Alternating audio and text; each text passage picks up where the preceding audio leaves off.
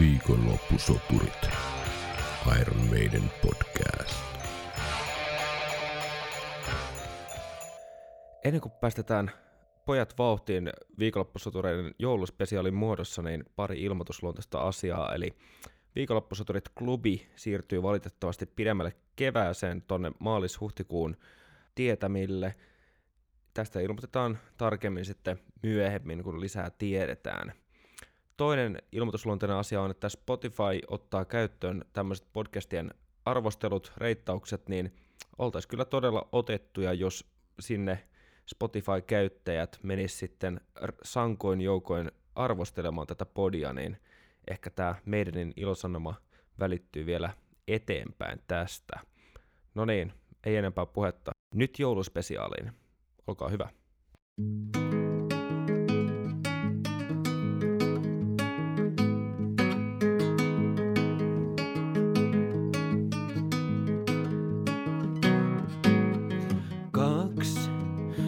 yötä joulun on. Laskin aivan itse eilen.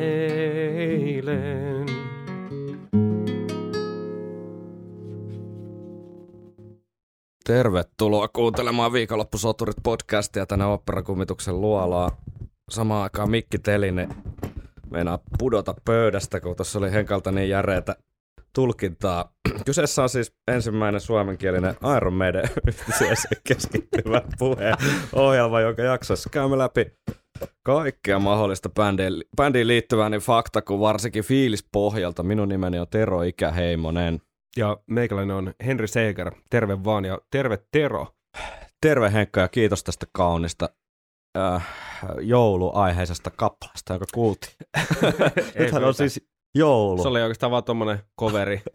Niin, kyllä. Katsotaan liittyisikö tämä jotenkin jakson teemaa myöhemmin. Mutta tota, on sellainen tilanne, että tämä on siis tämän toisen tuotantokauden ja samalla vuoden viimeinen jakso. Hiljaiseksi vetää. Aikamoinen hemmetti vuosi ollut vai mitä? Niin on. Ja viimeinen puoli vuotta varsinkin. Jep. No okei, koko vuosi. Ei, kyllä ei hyvällä tahdollakaan olisi uskonut, mihin, mihin asti oltaisiin päästy. Siinä ainakin, siinä missä meillä ei ollut mitään tavoitteita, Niin, niin, niin, niin. ollaan päästy pitkälle. niin jo. Niin jo. Ainakin tota maantieteellisesti muutama sata metriä muutettu Kyllä, siitä, mistä aloitettiin. jep. tänään on nyt sitten aikamoinen joulupläjäys luvassa. Meillä on tuossa joulutontun ö, hippalakki, eli toisin sanoen tonttulakki täynnä tota, ö, erilaisia paperilappuja. Katsotaan, mitä niistä sitten löytyy. Ja sitten meillä on kaikkea e, e, käsittelemättä jääneitä palautteita. Ja me saatiin ilmeisesti vähän kokkailu meille jotain erikoisrinkkejäkin. Vähän joulusemmissa tunnelmissa kuin vappujaksossa, jossa juotiin WC-puhdistusaineen väristä ja myös makusta Edin jääpäivä. Kyllä, Erin jääpäivähän oli yllättävä hitti. Myöskin tuli kuulijalta tämmöisiä kuvaviestejä. Kyllä. Onneksi ei ääniviestejä sen Joo. tiimoilta, mutta kuvaviestejä tuli.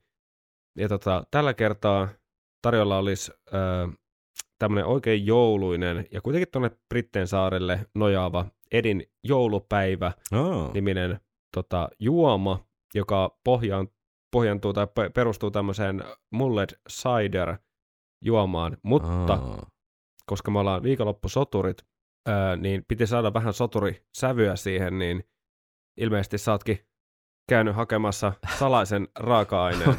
Joo. Puolen litra blinda tuommoista leikattua konjakkia ja jaloviinaa. Kyllä, eli tämä tää viimeistelee sitten ton Hennon, Hennon jouluisen juoman. Mm. Reseptistä voin kertoa vähän lisää sitten myöhemmin, Maistellaan. kun maistellaan. Ja tota, sitten tuossa on vielä toinen, mutta säästetään se nyt vielä tota, Aa. myöhemmälle. Okei, sulla on joku yllätys, yllätys vielä hihassa siellä Kyllä. odottelemassa. Mutta kaksi kuumaa juomaa. Oh, maistuu kyllä tähän talven viileyteen, vaikka nyt ollaan taas plussan puolella. Kyllä. Tota, Meininki on viileitä kuitenkin. Niin jo. Joulun, kunnia, joulun kunniaksi teemme nyt sitten ää, viikonloppusoturit joulukalenterin. Nimittäin tilannehan on se, että viimeksi vappujaksossa, kun otettiin vähän enemmän, tavallistakin enemmän märkää ja fiilisteltiin, niin tota, teemana oli Iron Maiden coverit, eli muiden bändien tekemät ää, lainaversiot Iron Maidenin biiseistä. niin tällä viikolla ajateltiin nyt sitten kääntää asetelma toisinpäin, eli käydä läpi Iron Maidenin tekemiä covereita muiden kappaleiden, tai siis muiden bändien biiseistä. Niitä on nimittäin sattumoisin melkein 24, eli just joulukalenterin määrä. Yhden jää vajaaksi, mutta katsotaan keksitäänkö siihen sitten ää, jakson loppuun joku yllätysnumero siihen viimeiseen luukkuun, mutta 23 luukkua. Katsotaan, keksitäänkö. niin, t- tässä tässä tota, parin tunnin aikana. Uh, mutta joulukalenteri, niin jotta asia ei liian simppeli, niin tehdään se arpomalla. Eli mulla on tosiaan täällä nyt kaikki, tietääkseni kaikki. Jos joku puuttuu, niin kyllä se joku kuulija varmaan täältä bongaa ja voisit laittaa palautetta, niin käsitellään joskus ensi vuonna se, se, se palaute sitten. Mutta täällä on 23 tota... Jos on nätti ilma. Niin. Mutta pakko sanoa, ennen kuin aloitetaan vielä, niin meillä on tosiaan shoutboxi tällä hetkellä. Niin tota, just ihan nyt livenä. tässä reaaliajassa, kun tätä Kyllä. äänitetään. Meillä on Facebookissa sekä Instagramissa tämmöiset kanavat auki, jonne, jonne vyöryy tällä hetkellä palautetta, niin me luetaan niitä tässä jakson tiimellyksessä sitten parhaamme mukaan. Kyllä. Lähdetäänkö kuule rullailemaan, että päästään tämä homma käyntiin ja saadaan vähän, päästään kohta maistelemaan sitä sun sidukkaa, niin tota, Joo. Tota, tota, haluatko aloittaa nostamalla ensimmäisen vetää. arvan? Täällä on siis kaikki tosiaan Iron Maidenin levyttämät laina biisit. Osa on semmoisia, että ne on vaan livenä soitettu, mutta käydään niitä sitten sitä mukaan läpi, näitä nippele, nappeliasioita, kun niitä sieltä tulee. Mutta ole hyvä Henkka, tässä on, kuuluuko rahina sinne asti. Täällä on jo tonttu lakissa, niin arvat. Henkka nostaa ensimmäisen. No niin, se on tämä. Kyllä jännittää. Täällä on nimittäin muutama manteli, mutta aika monta tuota rusinaa tästä puurossa. No niin, aikamoinen. No. Aikamoinen jysäri. No. Mennään vuoteen 1996. Aha. Julkaisun nimi on Virus. Eikä. Kyllä, eli. Onks? Kyseessä on tietenkin The Who'n My Generation. Ei, aika kovalla lähetti. Joo.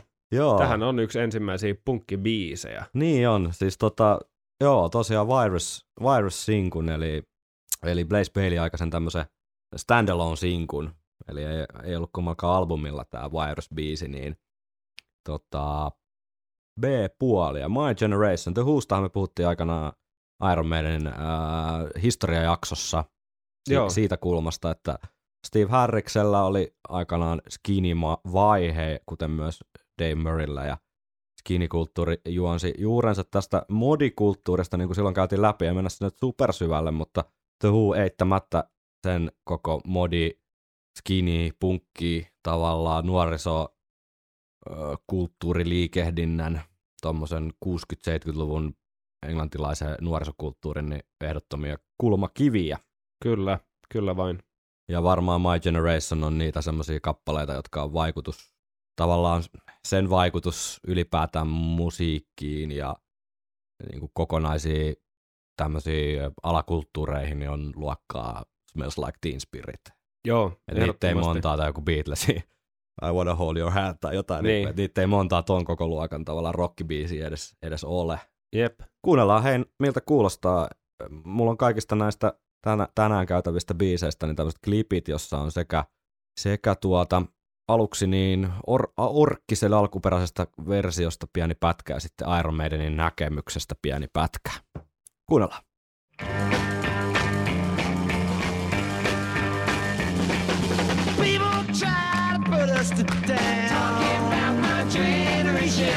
Just because we get around Talking about my generation Things ain't do look awful before I get old. Talking about my generation. My generation. People try to put us down. My generation. Just because we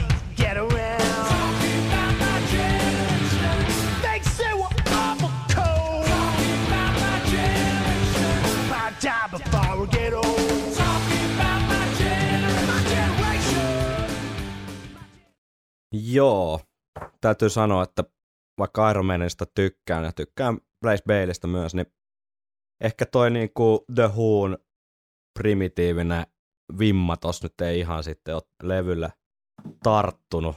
Mitä sä enkä mä väsäilet? Mä yritän, mä, mä, mä, mä yritän tehdä tästä podcastia, jätkä hiip, jossain tuo toisella puolella. Meidän studioa kaivelee takin taskuun. No siis, kyseessähän on se. Eli yllätys numero kaksi. Ei ole totta. Yllätys numero kaksi. Mun piti säästää tää myöhemmälle. Mitä sieltä Mutta koska tämä biisi tuli jo näin varhaisessa vaiheessa, ja me ei juurikaan olla kuunneltu, tota, ei juurikaan olla kuunneltu äh, Blazin aikaista meidän, niin Joo. saati Blazea Ei muutenkaan käsitelty, niin tota, mulla on tämä yllätys numero kaksi tässä. Ja kyseessähän on siis konseptijuoma. öö, Tuossa on siis lämmitettyä Baileysia. Ja sit mulla on tässä biopussissa, mulla on kaksi jalapenoa. Ei. Anteeksi, jalapenoa. Jalappeno, niin kuin Trailer Park Boysista Riki lausuu. Ja tota, molemmille yksi jalapeno. Ja tämän konseptin nimihän on, ja juoman nimi, tästä tulee varmaan kuva vielä, niin on Blazing Baileys. Ja tarkoitus olisi tässä nyt se, että nämä meidän hienosti palveleet viskilasit, tai sun Niin. oikeastaan, Niin. niin nämä hierottais täyteen tätä jalapeno ö, aromia ja kaadetaan lopulta päälle lämmintä Baileysia. Millä sä meinaat tota leikata nyt tuon sun jalappenon? En mä tiedä. Tuossa sakset kyllä. Onko? No niin. Oh. No sillähän me saadaan tää operan kummituksen luolassa ei nimittäin keittiö, koska täällä ei ikinä syöty mitään, täällä vaan juodaan. Tuossa on vaikka sulle. Mitä tää, mitä tää on niinku tarkoitus? Hiero sitä Tähän lasin si- reunaan. reunaa ja sinne sisälle, jos mahdollista. Eli tää on vähän niinku tämmönen, tiedätkö, lime-sokerointijuttu, mikä me tehtiin tuolla Ilman limeä ja sokeria. jääpäivälle, mutta tässä on vaan jalappeno. Mutta siis mun täytyy kyllä Henka antaa sulle täydet kymmenen pistettä tosta Blazing Baileys ja tota puujalasta. Okei. Okay. Kato, siinä näkyy ihan Joo, mä näen kyllä, kun se tota, siinä valuu jotain noita aromaattisia öljyjä No niin. lasin reunaan ja sitten sulla termarissa lämmitettyä Baileys. Mä en voi edes kuvitella, kuinka hauskaa on kuunnella tällaista. Niin, me on päästy jopa yksi coveri 23. No, oi, oi, oi, oi, oi, oi, Oi, oi, oi, oi, kun näyttää kyllä. Ai sä pistit oikein tommosen, Mä en tää ole ihan tuli valmistautunut. kuumaa tää Baileys. No, sepä se. Onkohan tässä? Se on Blazing Baileys. No niin, no niin. maistetaan nyt. Cheerio. Blazing Baileys. Ensimmä, ma- ma- No niin. maailman ensi ilta. Hey, talking about my generation. Joo. Oi! Ui, sieltä tulee toi jalappeno. Niin tulee. Joo, joo. Hei. Tää on hitti. Tää on hitti. Ai, tää on tää saakeli. jouluhitti, voi sanoa. Tässä pitää nyt aina vaan vaihtaa sitä kohtaa, mihin tota... Tätä pitää ehkä hieroa vähän lisää. Mä ite diggaan kyllä. Mä laitan kans vähän lisää. Tää oli ihan loistava. Aika kiva. Pitäisikö ottaa tuohon kylkeen kuitenkin toinen, tota, toinen arpa, että päästään vähän tässä Kyllä. eteenpäin. No niin, Onko, se mun hukiarpo? Tai siis nostaa? on todellakin. No niin, katsotaan mitä täältä tonttulakista tällä kertaa nousee. Jaha, jaha, jaha. Rainbow's Gold, eli Beckett yhtye alkuperäinen kappale. Two Minutes to Midnight, singlen B-puoli. Niin mä muistelinkin, että Joo. kasarille mennään. Kasarille mennään ja Beckettihän teki ainoastaan yhden levy, eli, eli tota, bändin nimikkolevy vuodelta 74 ja äh, ehkä Iron Maiden Loressa kuuluisin liittyen näin tämmöisiin lakijuttuihin, käydään sitä kohta lyhyesti läpi, mutta kuunnellaan vähän miltä äh, Rainbow's Gold kuulostaa Beckettin soittamana ja sitten Iron Maidenin soittamana. Samalla maistellaan tässä vähän Blazing Baileys Uhuh. joulun Menestysreseptiä. se, sesongi. Suom- Suomen menestysresepti.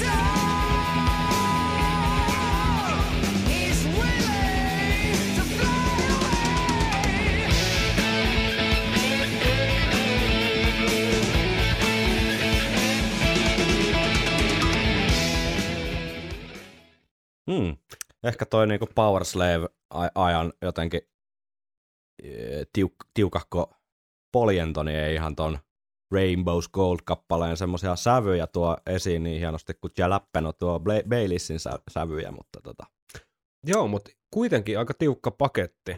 joo. Ja, Ja- ja siis ihan, ihan kiva toi Orkkis-biisi ja toi Beckettin levy on ihan hyvä.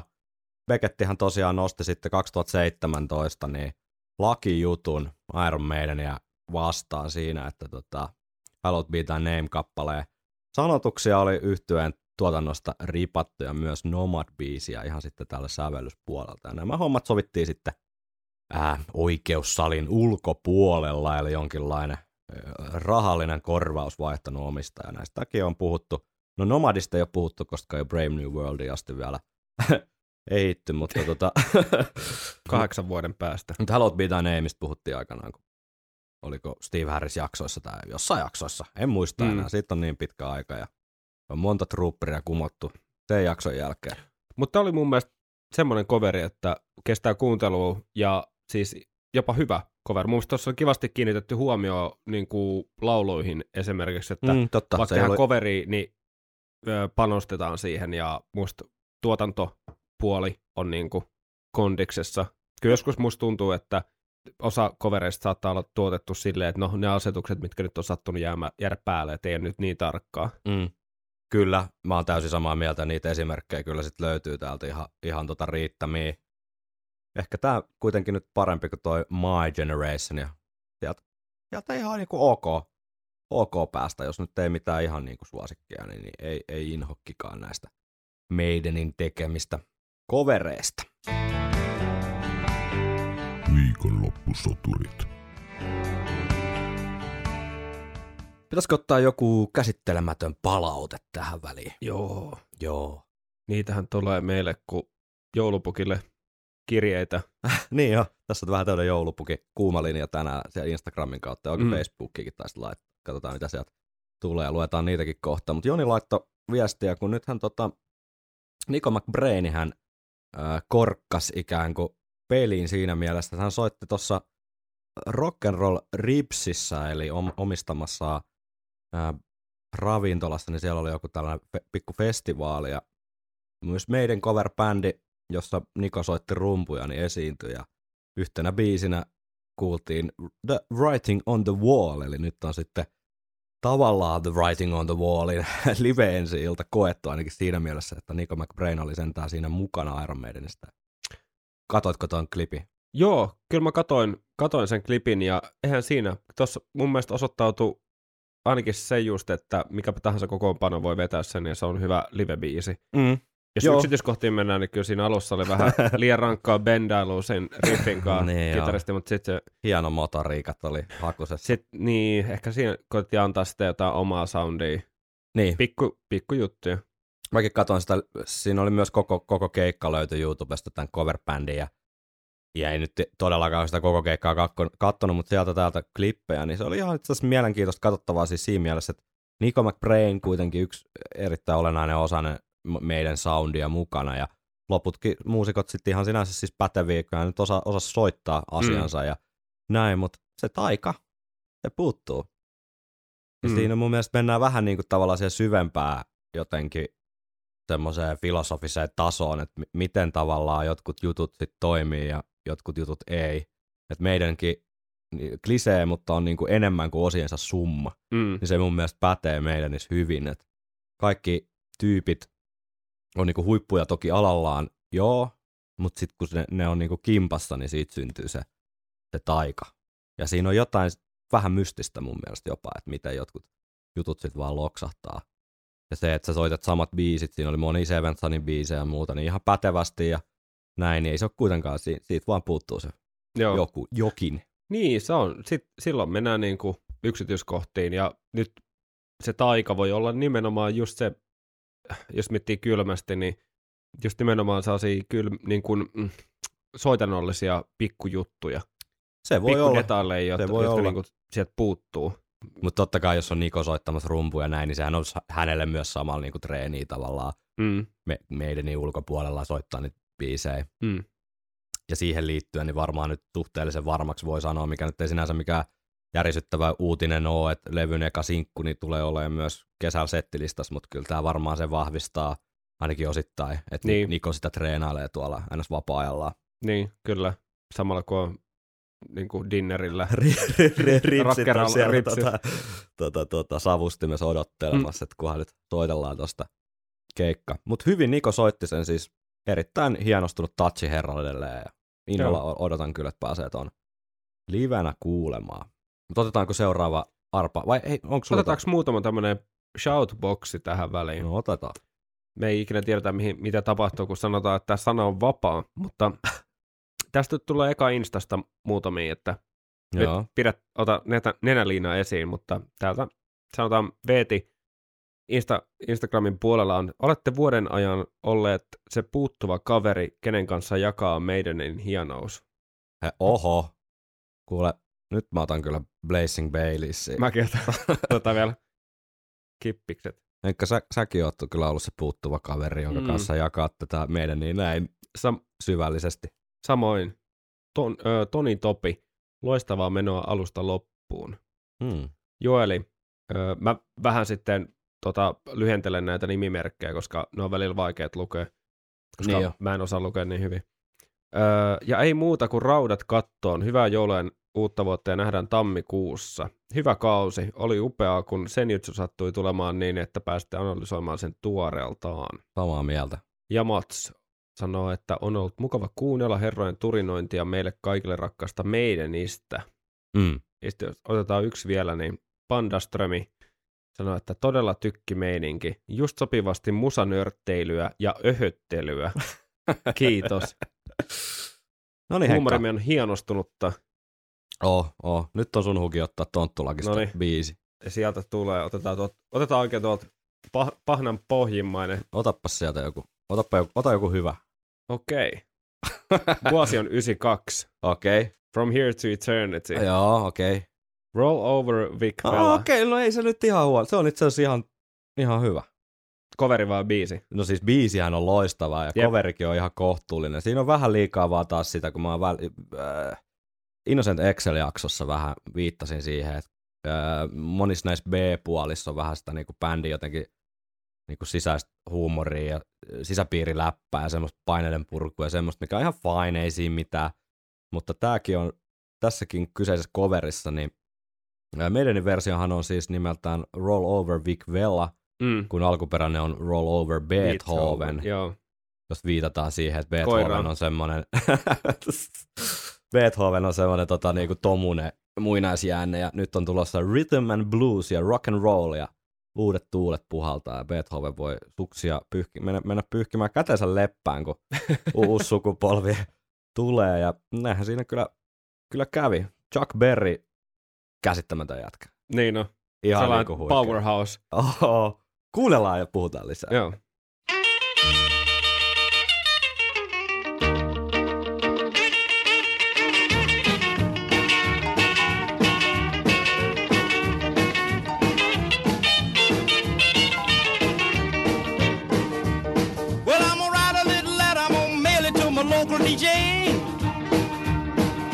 A jumping little record I want my jockey to play. Roll over Beethoven, I gotta hear it again today.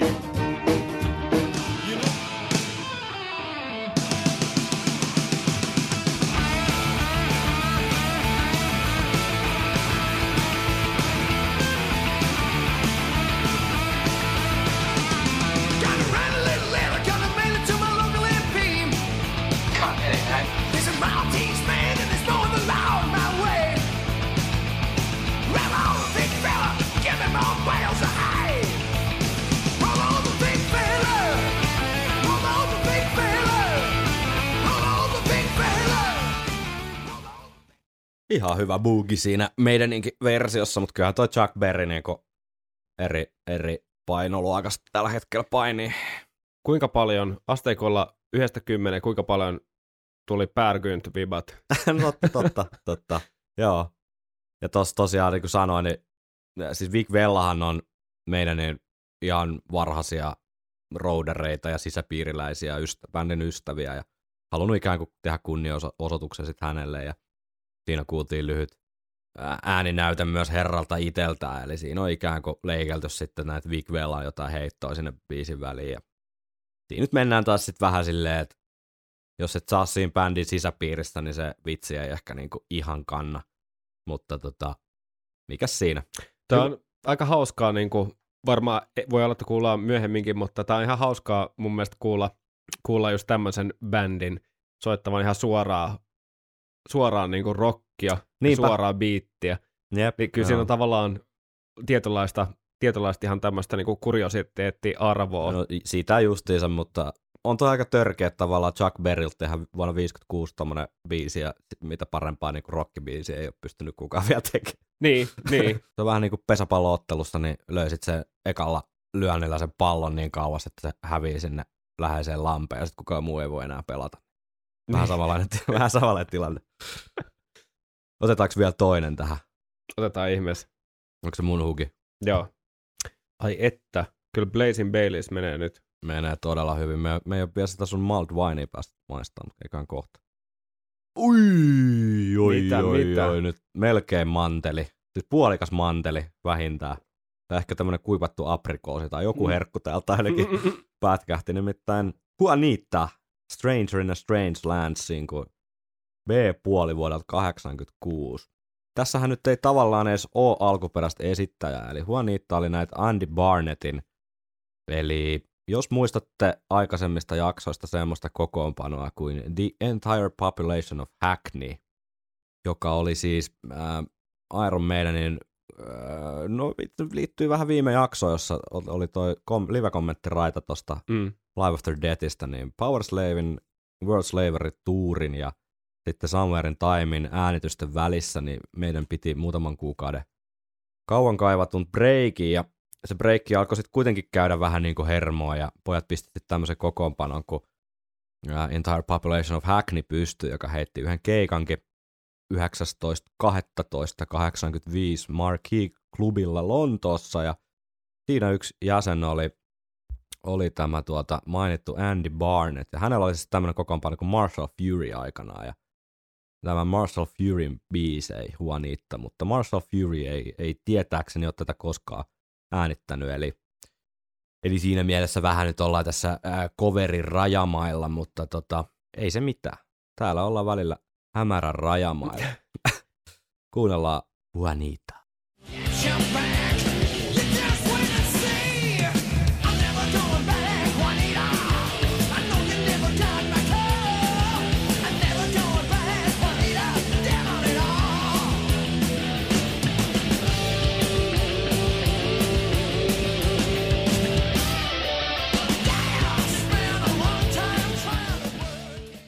Se tuossa olisi ihan meidän kelpo kertsik, jos aiheena olisi joku ää, miekkailu tai muu seikkailu. Joo, ihan, ihan pätevä. Ja sointuu hyvin noihin tota, Somewhere in Time-aikaisiin soundeihin. Jep. Ja ton säkeistähän, mikä just tuossa vasta ehti alkaa, niin muistuttaa itseäni varsinkin sointukulultaan tosi paljon Jimmy's to Midnightia Mm. tai kaksi, yö, kaksi yötä jouluun on kappaletta. Kyllä. Ihan jännä tollasenaan, mutta menee tuommoiseen kivaan AOR kautta metal niin kuin fuusioon. Mutta nämä Summerin Time ajan niinku coverit on kyllä ihan aivan niinku, huhhuh, todella kovia. Onneksi niitä on vielä tuolla. Manteli odottaa vielä tuolla puurossa. Ai, ai. Mä, mä luulen, että mä tiedän, mitä sä tarkoitat. Joo, mä luulen kanssa. Ah, you can't play heavy metal with synthesizers. Otetaan yksi palaute ää, tähänkin väliin. Sähköpostitse tullut. Arto lähetti, että ää, tuli bootleg-jaksojen jälkeen kaivettua esiin taas tuo Somewhere in Paris bootleg, ja Davin ja Adrianin Walking on Glass soolo sai aikaan aha-elämyksen. Jos teiltä alkaa loppua jaksoedeat, niin miten olisi Iron Maidenin soolot? Esim. miten soolot on muuttuneet vuosien aikana? Tekniikka, taiteellisuus ja niin edelleen. Tämä mahdollistaisi sen, että Henkka voisi kerrankin hehkuttaa The Writing on the Wall sooloa. Mä voisin tehdä jakson siitä soolosta. Ehkä sun spin-off-podcastissa sitten. Tota, mehän on kyllä mietitty jotain sooloihin liittyviä jaksoideoita aikaisemmin, mutta ei ole ehkä keksitty vielä sitä ihan timanttista ikään kuin kulmaa. Mm. Että se ei olisi vaan sitä jotenkin kitara-onanointia, että Tavoite olisi se, että kuka tahansa pystyisi erottamaan Aivan. nämä kitaristit toisistaan tavallaan niin kuin sen soiton perusteella. Että siinä jollain esimerkkeillä, annettaisiin jotain tyyppiesimerkkejä kustakin kitaristista. niin vähän niin kuin semmoisia äh, sormenjälkiä tai semmoisia Niin. juttuja, että kun tuossa on tommonen, niin sä tiedät, että se on Davin soolo. Tai... Niin, nimenomaan. Ja, ja ehkä voi poimia jokaiselta semmoisia maneereita ja semmoisia toistuvia, toistuvia elementtejä. Joo. Se voisi olla ihan hauskaa. Henkka, otapas tonttulakista kuule. Okei, täältä, täältä tulee. Tää, tää kahisee. Otapa. Ei hemmetti, täällä on nämä chilit pohjalla täällä. Ah. Chili on hyvä. Joo. Okei. Vuonna 90, 1990 ö, tuli semmoinen sinkku kuin Holy Smoke. Mm. Kill Me Ce Soir. Nyt mennäänkin ihan mielenkiintoiselle alueelle taas tässä tavallaan cover-valinnassa siis. Golden Earring alkuperäinen esittäjä tässä Kill Me Suar, eli Holy Smokesiin kun B-puolesta puhutaan. Ja, ja hollantilainen bändi itse asiassa tämä Golden Earring. Ja tämä Kill Me Suar on bändin kymmenennellä studioalbumilla nimeltä Switch vuodelta 75, eli ei, ei missään nimessä mikään aloitteleva bändi siinä vaiheessa. Kymmenes Joo, Uhu. kymmenen studioalbumi. vuonna 75. niin. Ja siis tässä on myös tällaista niinku proto-glam-meininkiä jopa tässä orkkis, orkkis-biisissä. Kuunnellaan vähän tosta. en ole tainnut kuulla muuten. No niin, No niin. hyvä.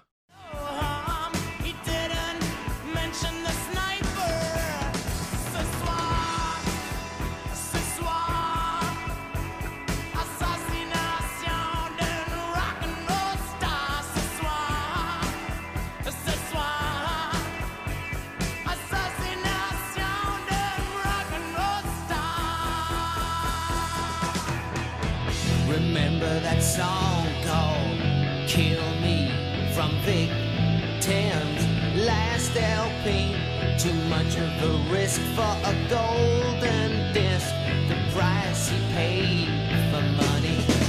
Ce soir, ce soir, assassination rock and roll star. Ce soir, ce soir. Assassination rock and roll star. Mulla tuli tuosta alkuperäisestä mieleen pikkasen tämä nykyään kovasti grindaava Euro, Euroviisuvoittaja Moneskin. Oh, no joo. Tuosta miksei. laulusoundista. Mm, mm. Ja ne vois vetää ihan hyvin ton kanssa. Joo, tossa oli jotain tuommoista 70-luvun vähän, vähän sleazyä, tiedätkö, David- vi- vibaa tuommoista. David Bowie. Mm, mm, mm. Niin kuin, no David Bowie totta kai liittyy myös tähän glam-hommaan olennaisesti yhtenä varhaisista vaikuttajista, mutta erikoinen siinä mielessä mun mielestä jotenkin biisi valinta, että toi ei ole ehkä sitä jotenkin niin kuin tyypillistä jotenkin meidän niin kuin vaikutevirtaa, mitä Mm. ajattelisi, että mistä se koostuu. Jos Mm. miettii sitä Stevie, mitä on käyty tosi paljon läpi, sitä komboa ikään kuin noita proge, proge-juttuja ja sitten sitä vähän sitä 70-luvun jytä hommaa ja tämmöistä, niin tämä on musta vaan niin kuin hauska pieni, pieni tota erikoisuus ehkä tässä. Niin, ei ole proge tai heavy. niin, ei, ei ole, ei ole kumpaakaan. Ja myös Bruceilta myös ö, harvemmin kuultuu tulkintaa tuommoinen vähän Rocky Horror Picture Show Mm. henkinen. Niin Kyllä. että ei olla niin rokkikukkoja, vaan olla enemmän silleen niin kuin huulet törröllä ja Mm. peppu takana. Viikonloppusoturit. Mitäs sitten? Otappa, otappa uusi. Otanko lapun? Ui, ui, ui, ui, ui, ui, ui, nyt on todella kova, todella kova. Massacre. Oh, no niin. Can I Play With Madnessin kuin B-puoli vuodelta 88 ja Orkkis esittäjänä Thin Lizzy bändin Johnny the Fox-albumilta vuodelta 76 ja tämäkin Thin Lizzy itse asiassa jo seitsemäs studioalbumi, eli bändi ei siinä vaiheessa ollut kyllä mikään aloitteleva sekään, jos ei ollut myöskään Golden Earring. Thin Lizzy, kuunnellaan, koska tämä, Kuunnellaan. tämä ehkä niinku aukeaa parhaiten, kun kuuntelee ensin tuon klipi. No,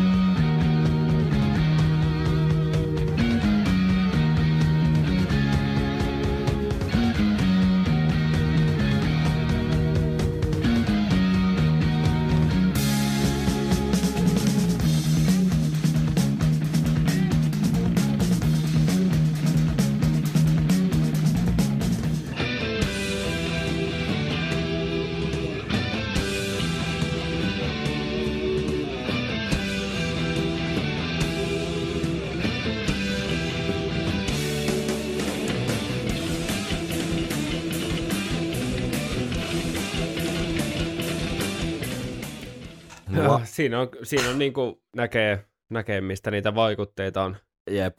vaikutteita on tullut. Kitaraharmoniathan olisi voinut olla suoraan Seventh Sunilta, niin joko, että ei, Joo, ei, kyllä, Ei ja- kukaan niinku räpsäyttäisi niinku silmiään, kun kuulisi ton tai korvia. Joo, ja sitten toi alkuperäinen olisi voinut olla ihan suoraan niin kuin debyytiltä tai, mm. tai Mm. Killersiltä mm, ihan kevyesti. totta. Tin Lizzy totta kai suhteellisen kuuluisa si- siitä tästä niinku harmonian hommasta, mutta myös tosi mielenkiintoinen bändi. Menee ehkä vähän siihen kategoriaan, että on pikkusen niinku niiden hittien vanki silleen ihmisten mielikuvissa. Mm. Jotenkin, kun miettii näitä Tin Lizzyn niinku ra- puhkisoitettuja radiobiisejä, Niin, Boys Are Backing Downia ja tota, Whiskey in the Jaria. Ja niin näin. vaikka silloin albumin tolkulla. Niin, niin kuin ei mun mielestä kuvaa jotenkin sitä bändin jotenkin monimuotoisuutta ollenkaan. Sehän on tosi erikoinen paketti, kun yhdellä levyllä voi olla tosi puhdas oppista folkkia, Mm.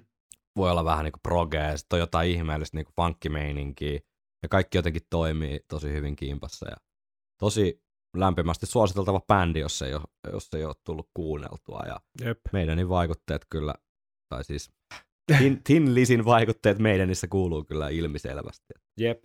Mitäs, Hei, mitäs Sä halusit tota, sitä Edin joulupäivää. No todellakin, siis jaksohan on hemmetti kohta tunti mennyt ja me ei ole ehditty vielä sitä maistaa ollenkaan. Tästä on, saattaa tulla erikoispitkä jakso, mutta me ollaan kuultu juttua. Tuolla oli toi hieno Hei, designer. Designer Muki, no niin, sihaa tappas siitä jallu auki. No niin, anna, onko toi sun, laitapa siihen viereen, niin No, no, no, no, no, no sinne. Ihan Joo, vaan. Ihan vaan tommonen maun vuoksi. maun vuoksi, joo. Voin kertoa vähän tarkemmin tästä reseptistä. Eli tässä on pari litraa kuivaa omppusiideriä, Mm. sitten on vähän vajaa puoli litraa tota kunnon omenan mehua, desi sokeria, tähtiannista, neilikkaa, kanelia, Joulun maa. öö, kokonainen appelsiini, niin kuin viipaloituna, ja sitten semmoinen kahden peukalon kokonainen pala inkivääriä. Mm. Ja sitten antaa tunnin verran olla silleen niin kuin mausterin kanssa hautumassa. Oi That's että. it. Siis kun mä näen, kun tää luolan viileydessä höyryää toi, toi muki, niin tästä tulee kyllä Tulee muuten aika hyvä tuoksu. niin muuten tulee. Siis toi niinku vaalean glögi ja sitten jallu sekoitus. Niin. Ai että. Katsotaan. Mm. Oi että. Oi oi. Oi, oi. Tämä on erittäin hyvä. Joo, joo. Tässä on tarpeeksi jotenkin semmoista raikkautta, jos näin voisi puhua tämmöisestä Joo. talvisesta juomasta, mutta se inkivääri just ja noin mausteet, niin on niin kuin va- vaaleat glögihän tämä tavallaan. Joo, Niin kyllä. Pohjimmiltaan, sielultaan on. Kyllä. Tämmönen vissi aika brittiläinen homma, vähän niin kuin... Vähän mikä, niin kuin Iron mikä mulled? mikä mulled, niin kuin, muuta kuin takatukka, mutta siis siellä. Onko se takadukka? otas, yksi, otas yksi arpa sieltä. Joka arpa voittaa täällä. Paitsi osa kyllä itse asiassa hävii, mutta No niin, katsotaan, tuleeko nyt sellainen. jos sä saat mantelin, niin mä oon sulle kyllä katkera. En mä tiedä, mutta mä, mä otin toisen viruksen. Ah, okei. Okay. No Eli- Eli ei ole manteli kyllä. Kyllä, mutta kyseessä on helvetin kova biisi. Biisi, joka kuullaan varmaan jokaisella meidän keikalla. Jep. Eli Doctor, sehän on doctor, tietenkin please. UFOn Doctor Doctor. Ja tämä Phenomenon-levy, Joo. 74 tullut, eli UFOn, eli UFOn Phenomenon levy on aivan järkyttävän kova. No kuunnellaan. Kaikki Iron Maiden ystävät on joskus kuullut Uhuh. Doctor, Doctor. Tämä on ihan jäätävä.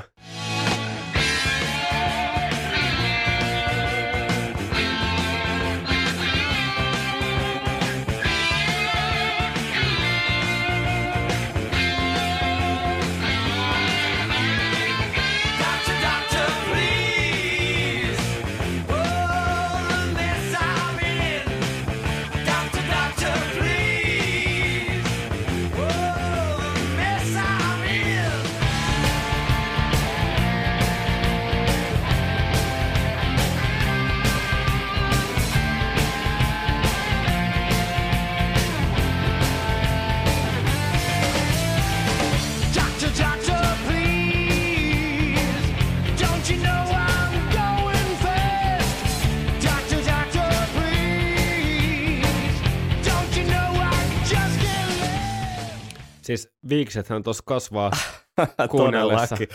Siis jos My Generation oli mun mielestä aika hutivalinta niin kuin meidän coveriksi ylipäätään, niin Mm. tämä Doctor Doctor lähtee itse asiassa ihan hyvin. Tämä toimii. tossa, Toimii. tossa niinku 90-luvun puoliväli meidän soundilla, niin aivan, aivan fine. Taitaa toi, toi tota UFO-levy olla ensimmäinen, jossa sitten Michael Schenker oli mukana. Joo, eikö se ollut ihan pirun nuori? Oli, se oli ihan todella nuori tuossa vaiheessa. Ja totta kai siis Peräti meidän, Olla, olla alaikäinen. olisiko ehkä. jopa, okei, okay, toi en on, tiedä. okei. Mut Mä siis tarkistan tämän faktan tämän tota, jakson jakson aikana. aikana, joten ei tarvitse laittaa palautetta. Mutta meidän Lores totta kai tunnettu biisi siinä, että ää, keikkapaikalla niin tavallaan kun siellä soi DJin soittamana tai jostain ties kenen soittamana, niin jotain rock'n'rollia siinä keikkaa odotellessa, niin siinä vaiheessa kun Dr. Doctor lähtee soimaan, niin kaikki tietää ikään kuin valmistautua siihen, että seuraavaksi lähtee sitten tämän biisin jälkeen lähtee sitten keikka käyntiin Jep. ei ole ihan koko meidän öö, olemassaoloani toiminut tässä, tässä tehtävässä, mutta käsittääkseni 80-luvulla ja sitten varsinkin tässä tota, 2000-luvulla niin on ollut kyllä, ollut kyllä niin kuin vakiopala. Jos jollain on faktaa, jotain niin kuin konkreettista kovaa faktaa siitä, että milloin tämä on niin kuin vaki, vakiintunut meidän käyttöön, niin laittakaa tulemaan. 19. 19-vuotias Okei, oli siis Michael Schenker. Shenka. Joo. Kova kepittäjä siis, jos Kyllä. 19-vuotiaana UFOn riveihin. Mutta joo, kyllä toi vähän myöhäis herännyt itse UFOon tavallaan siltä kantilta, että niin kuin moneen tämmöiseen meidän vaikuttimeen, Mm, kun eka on kuitenkin upponut, uponnut siihen meidän juttuun niin syvälle, mm, niin pitkäksi aikaa, että sitten alkoi kiinnostua ehkä muu, tai myös muita jut, muutkin jutut kuin rockjutut. mm, sitten tavallaan koki semmoisen uuden, uuden herätyksen rockihommiin, ja sitten alkoi miettiä, että mistä tämä meidän juttu on koostunut, ja sitten alkaa löytyä just näitä Tin Lizzyä ja, mm, ja Freeta ja, ja just UFO ja sun muuta. mm. Mut hitto mikä biisi. Siis joka kerta lähtee niinku Joo. Kyllä toi on niinku aika täydellinen tavalla tommonen hard rock poljento tossa. Jep. Mutta tota, tää oli itse asiassa mä olin vähän miettinyt loppukeskustelun aiheeksi, mutta tota, kun nostit nyt esiin, niin mun mielestä yksi näiden meidänin tekemien coverien, ehkä niiden meidänin versioiden tavallaan se taiteellinen anti niin on välillä vähän häilyvä, mutta, mutta se mikä, mikä näistä on poimittavissa, niin on kyllä tosi moni todella kovia bändejä ja biisejä, Mhm. tarkoitan niitä alkuperäisiä esityksiä. Että kyllä tuosta tuo semmoisen vahvan niin kuin kattauksen tuommoista pääasiassa kuitenkin nyt ehkä 70-luvun, mutta myös, myös niin kuin 60-luvun äh, rock'n'rollista saa, Joo. jos näihin tutustuu näihin alkuperäisiin esityksiin. Ja ei se niin kuin huonoista lähteistä ikään kuin tiivisty se meidän, Ei, kyllä. meidän ilmaisu. Ja Ei.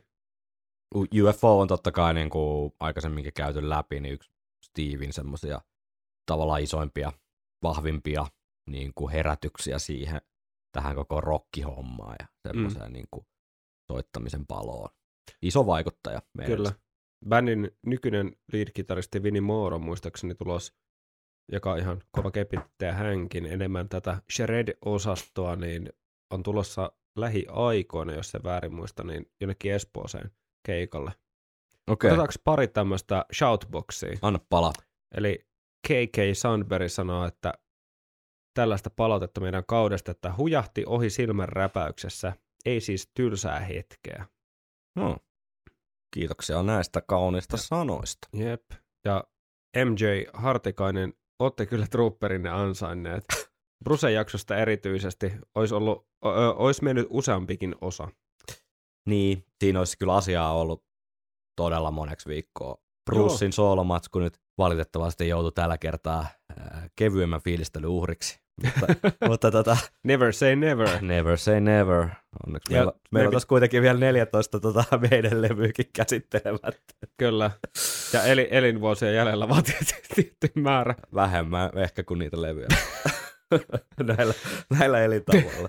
No niin. Ja sitten vielä Timpande sanoi, että kiitos teille mahtavasta podcastista ja kaudesta. Hyvää joulua ja onnellista uutta vuotta jätkille. Kiitoksia samoin. Kiitos samoin. Tää on, tää on tota... Ei ole hirveästi ollut ri- risuja. Ehkä niitä tulee vielä tuonne jakson loppuun, eli kannattaa kuunnella. Mutta siellä on se tää, äh, kova paketti odottelemassa meidän kuulijoita. Ai helvetti. Ja se on muuten, ei ole mikään semi, vaan Kivikova. kivikova. Tota, kumman vuoro se oli?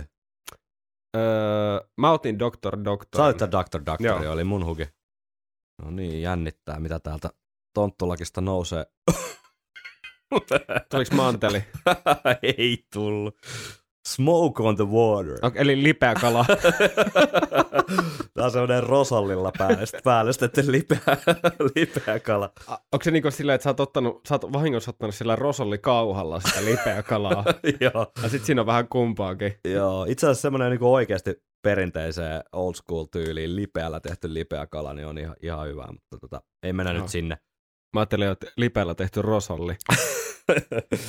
tota, Smoke on the Water on näitä biisejä, joita meidän ei ole levyttänyt coverina, mutta on esittänyt livenä Japanissa vuonna 1982, niin kaksi kertaa ää, Tokiossa ja Niikatan keikoilla sekä sitten tällä tuota, ää, Behind the Iron Curtain dokumentillakin näkyvässä puolalaisella hääkeikalla soittanut Smoke on the Water, eli World Slavery Touri, kuten muistetaan viime jaksosta, niin alkoi tuolta ää, Puolasta, niin siinä sitten keikan jälkeen pojat oli päätynyt paikallisiin häihin ja jammaili siellä Smoke on the Wateria, niin Se olisi soinut siellä varmaan joka tapauksessa. mutta tässä kyseisessä äh, klipissä niin tämä on tuolta Tokion keikalta tämä Iron Maiden näyte.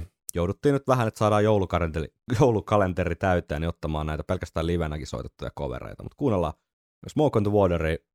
Tämä tuntuu hieman turhalta laittaa tämä alkuperäinen biisi tähän alkuun, mutta jotta pysytään tämmöisessä niin kuin johdonmukaisessa linjassa, niin tässä nyt tulee kuitenkin Deep Purplen Machine Head-levyn kappale Smoke on the Water alkuun. Ja sitten meidän versio Japanista Tokiosta vuodelta 82.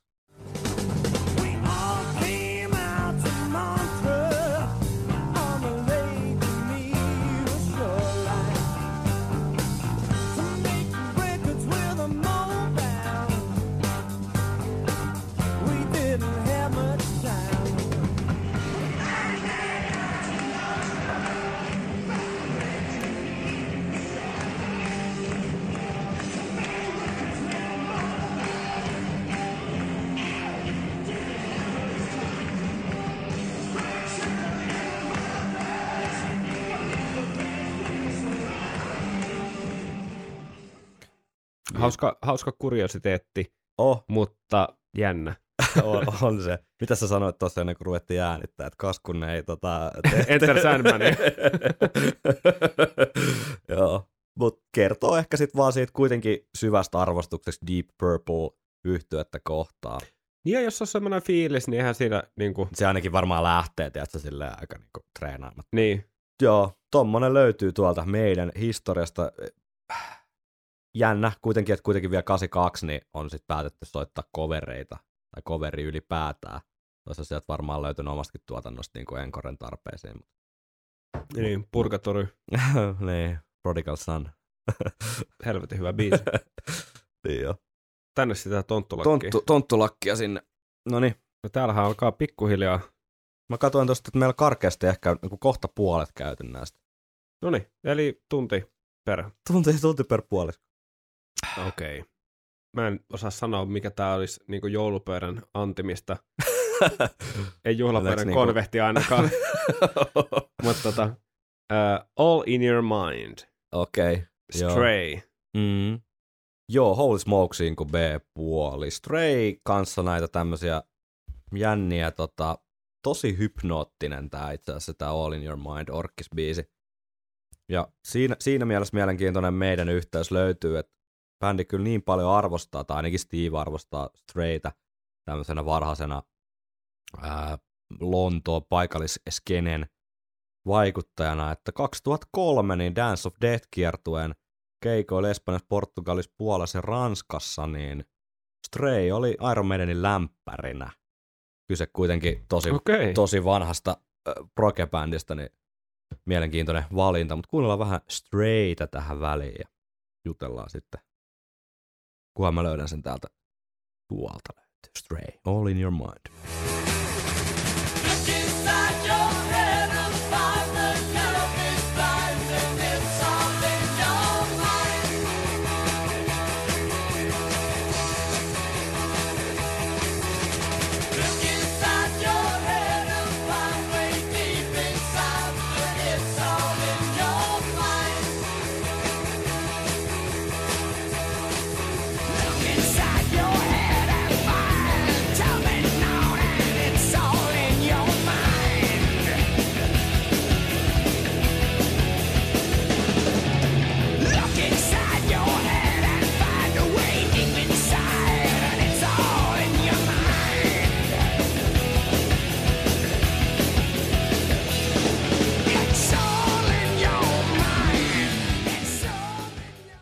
Pikkasen, onko siinä pieni tommonen kraut-viba?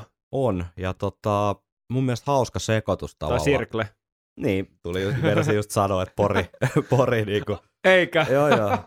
Kyllähän toi sieltä, sieltä samoista lähteestä juontaa juurensa, mutta mä sanoa tuosta Orkkis-biisin soundista, niin hauska tavallaan sekoitus tuommoista, vähän niinku 60-luvun tuommoista, tulee mieleen jopa niinku joku tämmönen Monkeys-henkinen, niinku Mm. mm. vähän tuommoinen niissä laulujutuissa semmoista viatonta poikabändin vibaa tai Mm. semmoista, mutta sitten kuitenkin tuo junttaus on tosi tuommoista niinku krautrocki, Joo, että synkkää tuuttausta, niin ihan niinku hauska, hauska kombo. kyllä. Sumeet tappoo. Joo, mutta semmonen Brucein toi kähinä laulu nyt ei ehkä niitä alkuperäisen esityksin nyansseja ihan hirveästi sieltä korostaa. Että Tää on kyllä, tää on ehkä niitä erikoisia valintoja. Tai Laariin erikoinen valinta. mm, Tavallaan, mikä ei välttämättä nosta sitä biisiä välttämättä ehkä yhtään ylöspäin. Ihan, tai siis, että hauska kuriositeetti, mm, kiva, että teki, ja ehkä joku meidän fani voi löytää tästä niin kuin tien strain suuntaan Jep. tavallaan. Mutta noin sata kertaa sadasta niin kuuntelen kyllä mieluummin Strain alkuperäisen Mm. version kuin Holy Smokesin kuin B-puole tulkinnan tästä, mutta ehkä tämä menee sitten laariin, että bändi halunnut kuitenkin nostaa hattua sinne mm, omille tavallaan vaikuttimille ja niille, sille Mm. musalle, mitä on nuorena kuunnellut. Jep. ei sen tarvi välttämättä sit olla sen niin kuin hienompaa, mutta on täällä kyllä vielä ehkä vielä karmeampiakin esimerkkejä siitä, että valitettavasti tulossa vielä, että mitä se siellä, ai niin, tonttulakki, niin tota se on vaan vedetty se biisi ikään kuin narulle ilman sen, sen niin kuin kummempaa jotenkin miettimistä, niin mm. tämä menee vähän siihen osastoon. Kyllä. Henkka sieltä poimii. Onneksi, onneksi meille tulee, siis mä luulen, että meillä on joku aika hyvä, tota, onks, eikö meillä ollut joku 24. luukku kuitenkin? On, on, on, on. Siis tonttulakissa on vaan 23 luukkua, että siellä on vielä 24 odottamassa. Se on iso ovi. niin. Pakko sanoa Circle sen verran, että kaikki täydellinen supportti sinne. Mulla on kaksi viikkoa ollut omana teholevänä ja tämä edellinen Terminal. Joo, jatka tuohon Uhuh. WhatsAppiin, mutta mun täytyy myöntää, että mä en ole vieläkään ehtinyt sitä kuunnella. Vitsi, mikä Kyllä se levy. Virklee toki Uhuh. aikaisemmin kuullut. Siis Porin, Porin niin kuin tota, tuossa vesijohtovedessä, niin ne on varmaan ruosteesta. Jotain niin kuin ongelmia siellä on, sieltä tulee sen verran sekavaa Mm, jengiä. Kyllä, Terminal soimaan. Okei, no niin, mitäs löytyi ai, tonttulakista? Eikä ollut manteli. No riippuu, onko manteli hyvä vai huono No, juttu? se on tietenkin helvetin hyvä. No niin, kyllä tää sitten on. Okei. Okay. Nimittäin, kun mä alan sanoa, mä en, mä en paljasta tätä heti, vaan No. mä sanon vuosi on 1986. Ei! yes! Siis molemmat, mitä se oli enää jäljellä, niin on helvetin No, arvaa. hyvin. That girl. Yes! ja Ihan loistava. kyseessähän on helvetin kova FM-yhteen biisi Jep, Indiscreet-levyltä. jep. Ja tota, tullut samana vuonna.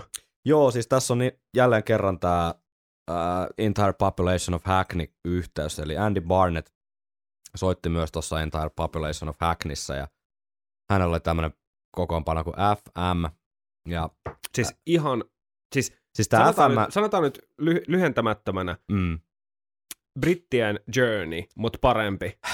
Siis tämä on ihan sairaan kova bändi. Tää Niin niinku on. Niin sairaan kova Ja tämä bändi. Indiscreet, Indiscreet-levy on jo aika semmoinen niin kuin kulminoituma Jep, niin kuin tommoselle kasari AOR-viballe. siis pff, kuunnellaan kohta, mutta mä vielä vähän niin kuin nippelöin tässä menemään. Siis tämä FMn Indiscreet-levy niin ilmestyi vain kolme viikkoa myöhemmin kuin Stranger in a Strangeland-sinkku, mutta kun ne oli kuitenkin eri aikaa äänitetty, niin, niin tota siinä al- äh, FMn biisissä, eli ikään kuin siinä alkuperäisessä Andy Barnettin, se on kuitenkin hänen tekemä biisi, niin siinä on pieniä semmoisia sovitusmuutoksia verrattuna tuohon niin meidän versioon, mutta siis tämä FMn That Girl, tää, siis tämän kuuluisa olla, tiedätkö, siinä kasari niin kuin AOR, tämmöisessä voima Mm. rock jotenkin jalustalla, niin ihan siellä jossain, tiedätkö, tämä voisi hyvin soida niin kuin Miami Vice, Miami Vicein äh, tota, pilottijakson siinä, siinä kohtauksessa, missä nyt soi toi Phil Collins in the air tonight. Joo, siis äh, jutellaan tästä toki vielä samplejen jälkeen, mutta ei voi olla hehkuttamatta, kuinka kova FM on. Jep, Ja kuunnella. se kuulee nyt.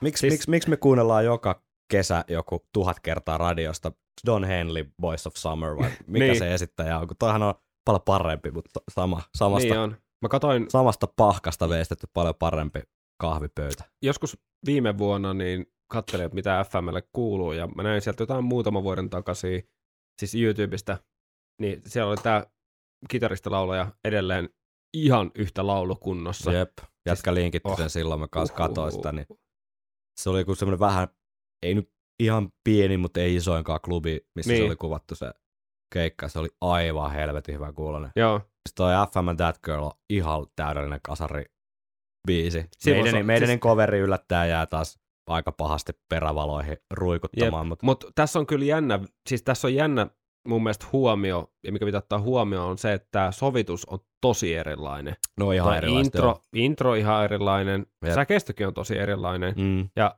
Kertsikin vaan muistuttaa siitä biisistä, että tässä on annettu aika vapaat kädet, mm. mutta mikä parasta, niin tämä on, toimii porttina tuonne FMn suuntaan. Jep. Et, et jos sä löydät tämän coverin ja kuuntelet sitä FMn, tämän alkuperäisen, niin siis jos, jos niinku yhtään Journey esimerkiksi iskee, Jep. niin F, FM tulee niinku lyömään vielä vielä kovempaa. Jep. You can't play heavy metal with synthesizers. Sä kytät ikkunasta lapsia ja mietit kuka saakaan lahjoja. Joulupukin pikku vasikkaa, ei sulta kukaan ole turvassa. Altoontu.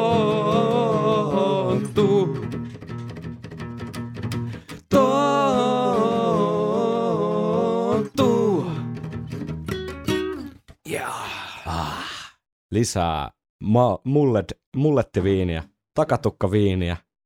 Takadukka. Mihin me jäätiin, Henkka? Pitäisikö me ottaa vielä yksi arpa ja sitten vähän lisää kommentteja? Ja Joo, yksi arpa ja tonne oli tullut Facebookiin jo jonkun verran palautetta. Eikö sulla ollut viimeksi That Girl? Joo. Joo, eli mun huki. Katsotaan, tuleeko manteli vai kylmä rosolli. Aa, ei huono itse Tuliko manteli? No tämmönen niinku kuivattu Vihreä, aprikoosi. vihreä kuula. Vihreä kuula. Cross-eyed Mary. Oo! Trooper 83 singlen B-puoli, eli Jethro Tully äh, coveri Aqualung-levyltä. Yllättävästi kyllä, itse asiassa Aqualung, joka on varmaan Jethro Tullin tunnetuin levy, niin kuitenkin sitten bändin jo neljäs albumi, että Joo, ja ei ollut mikään niinku untuvikko bändi siinä vaiheessa. voisi kuvitella, tai sanoisin melko varmasti, että levy, joka on vaikuttanut tulevaisuuden heavy metalliin Varmasti, niin kuin ja, hyvin, hyvin paljon. ja Steve Harris paljon puhunut siitä Jethro Tullin vaikutuksesta häneen, ja iso bändi taas tässä meidän, meidän ikään kuin loressa siinä suhteessa, että mistä niitä vaikutteita on imetty. Ei ehkä niin suoria tavallaan musiikillisia juttuja sinänsä, mutta nimenomaan se ehkä se niinku proge-ajattelu on sieltä. Mm. osittain Jethro Tullin äh, perua, että kappaleiden ei tarvii edetä äh, samalla tavalla pisteestä A pisteeseen B, vaan osat voi vaihdella ja jopa Kyllä. aika yllättävällä tavalla. Jep. Mä itse asiassa hiljattain, kun tätä Aqualangia kuuntelin, niin bongasin yhden semmoisen jutun siitä kansikuvasta. Siinähän on vähän semmoinen niin kuin laitapuolen kulkija kuvattuna siinä piirroksessa, mutta hän on tämmöisen niin kuin tiiliseinä edessä ja siinä on semmoinen repaleinen juliste. Sitten mä niin kuin hiffasin, että hetkinen, että toi repaleinen julistehan on todella käytetty niin kuin visuaalinen juttu näissä Derek Riggs-aikakauden 80-luvun meidän jutuissa ihan sieltä alkupäästä lähtien ja ihan niin kuin Summer Time kanteen taakka, niin, niin Joo, tota, joo. Ku, ää, levyn kanssa siis on esiintynyt jollain tapaa tämmöinen ää, seinään läntätty mainos. Hyvä. Miet, mietin, että olisiko se saanut jopa täältä alkunsa. Hauska, hauska huomio. Mm. Mutta jätkähän on enemmän tämmöinen kuin Jethro Tull mies. Kuul- Pitäisikö meidän kuunnella nyt Cross-Eyed Mary Kyllä. klipit ja jutella sitten lisää? Or maybe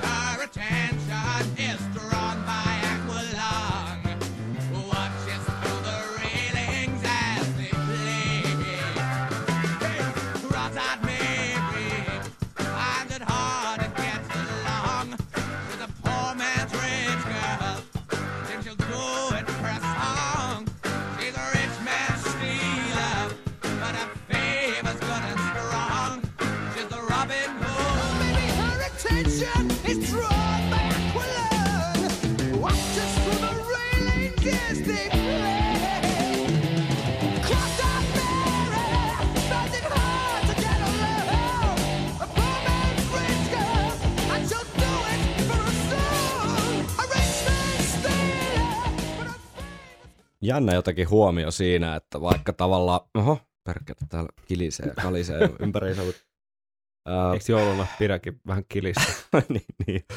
Mun mielestä toi alkuperäisen soundi jotenkin jopa isompi kuin toi meidänin soundi, vaikka siinä on sinänsä enemmän varmaan asioita tapahtuu ja on jotenkin niinku isommilla kaapeilla ja 80-luvun ää, alun jotenkin soundeilla äänitetty toi meidänin versio, niin musta toi vaan jotenkin toi orkkis, niin soi jotenkin silleen eheemmin.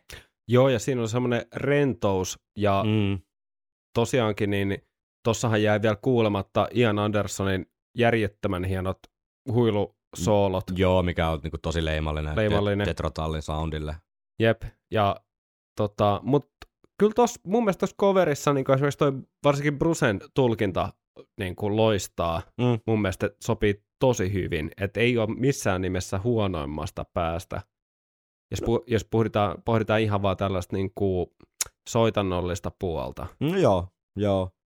Mä oon vähän näistä silleen nihkeenä aina ollut näistä äh, tavallaan se yllättävän harvoin osuu sit maaliin, kun meidän lähtee coveroimaan jotain, jotain 70-luvun juttua. Aqualung-levyhän on 71 tullut, niin kuin ehkä jo tuossa sanoin. Ei enää muista kuin Blazing Baylessit ja tota, takatukka viinit tässä alkaa jo sätiin, mutta Mut- Edin, Edin joulupäivä. Edin joulupäivä. Eli a.k.a. Edis Headwarmer. Katoin tuossa samalla, kun he kauhusekasin tuntee, kun Henkka kaatoi sinne vähän jallua tänne takatukkaviinin sekaan, mutta maistetaan kuitenkin.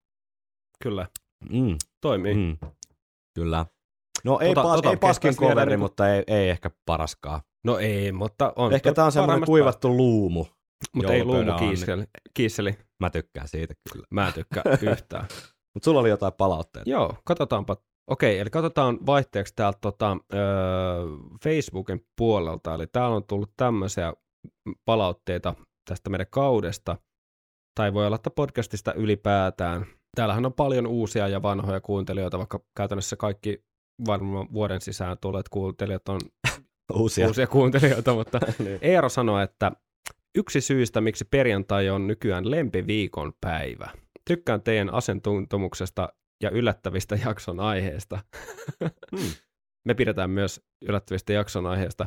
Itse olen yhtä kova meidän fani, mutta perehtymiskyky ja lähteiden yhdistelyn taito ei riittäisi tekemään tämmöistä ohjelmaa. Joo, Arto sanoi, että loistavaa settiä, kuten ykköskausikin. Kiitokset. Raudat kattoon tekijöille ja kuuntelijoille. Eli tuli myös kuuntelijoille terveiset. Hmm. Te olette myös tärkeitä, ellei No, jopa tärkeämpi elementti. Aki sanoo, ihan huikeeta ollut käydä senjutsua läpi teidän kanssa. Kiitos valtavasti, Apti Irons. Mm. Hanna sanoo näin, että takuu varma hyvän mielen pläjäys kerran viikossa. Toki paljon ovettavaistakin infoa. Suurkiitos. Sitten vielä nopeasti pari, niin päästään niin kuin, vielä arpomaan uusia kovereita. ja täällä tota, Sami Minchi sanoi, että Mitchi sanoi, että Minchi, Mi- Mitchi sanoi, että what a great long trip it's been. Hei, tässä on nyt mennyt jo pari lasia mullettiviiniä. Niin. Ja sitten Simo, että kiitos tästä kaudesta. Rautaa ylös ja trupperia tuoppiin. Onko tämä muuten meidän ainoa jakso, milloin meillä ei ole trupperia? Oh. ei se ihan ainoa. Kyllä meillä on, eihän meillä ollut lädijaksoskaan viime viikollakaan yhtään trooperia. Mutta kyllä me nyt ollaan, jos me ollaan välillä vähän luovasti suhtaudutaan näihin tekijäoikeuksiin, niin ainakin me on tässä trooperin määrässä niin kuin kannettu tähän Iron Maiden tota, intellectual propertyn pariin niin niitä euroja. Mutta hei, Henkka, Nyt. otapas sieltä tonttulakista.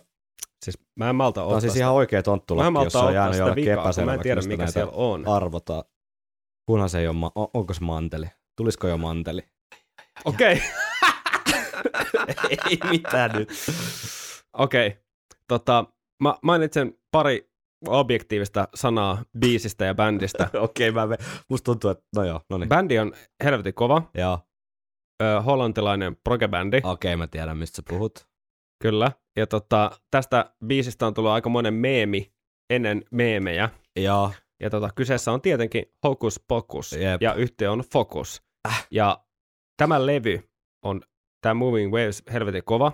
joo. Ja tota, bändit löytyy myös toinen, siis aivan järkyttävän kaunis biisi, sopii hyvin myös jouluun, koska kappaleen nimi on Sylvia. mm. Ja tota, järjet, äärettömän kaunis instrumentaali biisi, mutta nyt ei ole kyseessä se, vaan nyt on Hokus Pokus, ja onko nyt aikasanat, miten saat on tota, Klipin pätkän soimaan? Joo.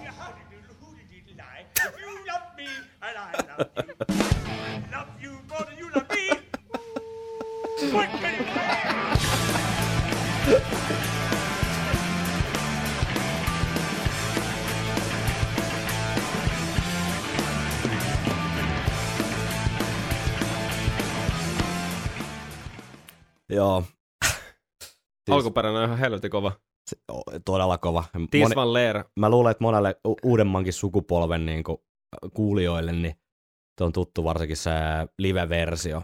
Amerikan, jossain Amerikan talk showssa. Joo, Joo. joka sillä jätkä, siis hollantilainen bändi itse asiassa tämäkin, mikä on silleen Niin. mielenkiintoinen pikkuknoppi, että tässä koko meidän, ää, meidän tota, covereiden katalogissa niin ei ole muuta kuin iso-britannialaisia tai jenkkibändejä, mutta sitten on kaksi hollantilaista bändiä. Eli tämä ja sitten toi aikaisemmin kuultu Golden Earringin Kill Me Soir. Et joku tämmönen jännä musiikillinen yhteys on sitten ollut. Mutta joo, siis toi Orkis-biisihän on ihan käsittämätön. Niin kuin jotenkin Joo, hullu, ja- hullu ja hullutteleva, siis noin niin kuin, mikä toi on toi laulutyyli, siis ei, ei Jodlaus. joikaus, jodlaus, niin Jodlaus, joo, nimenomaan. joo. Mutta sitten tämä meidänin versio, niin tämä saattaa olla mun kirjoissa ehkä jopa huonoin niin kuin meidänin tekemä coveri. Mä kuulin tämän itse asiassa vasta ehkä pari-kolme vuotta sitten. Tämä on niin kuin siis ja tuolta oli vaan silleen, että oliko tämä nyt ihan pakko välttämättä Matter of? Life and Death sessiosta, Different, Different World uh, sinkun B-puolena julkaistu. Ja Nico McBrain vetää tavallaan nuo jodlausosiot, mutta ei jodlaa, vaan huutelee niin kuin tavallaan sitä normaalia puhetta.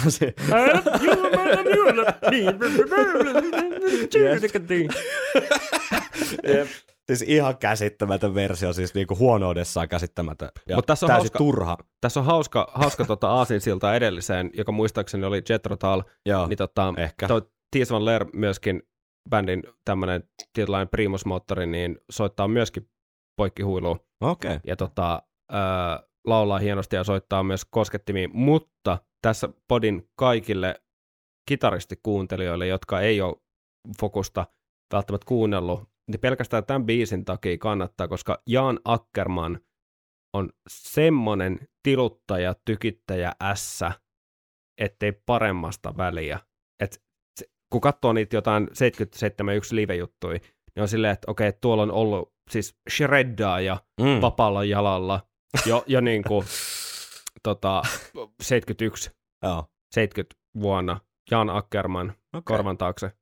Hyvä, täytyy itsekin tutustua, koska ei ole ihan näin syvällisesti Fokuksen meininkeihin tutustunut. Mutta otetaan tästä nyt suoraan heti uusi arpa, koska että saadaan tämä joskus pakettiin tää. Ja joulukalenteri. on aina arvaamaton. Okei, okei. Not great, not terrible, niin kuin uh, Ternobyl-sarjassa sanottaisiin. 3,6 röntgeniä arvosana tälle biisille. I can't see my feelings. Eli tota, From Here to Et- Eternity sinkun B-puoli tämäkin. Budgie alkuperäinen esittää. Walesilainen rockibändi, jonka äh, Bandolier-levyltä vuodelta 75 tämä I Can't See My Feelings.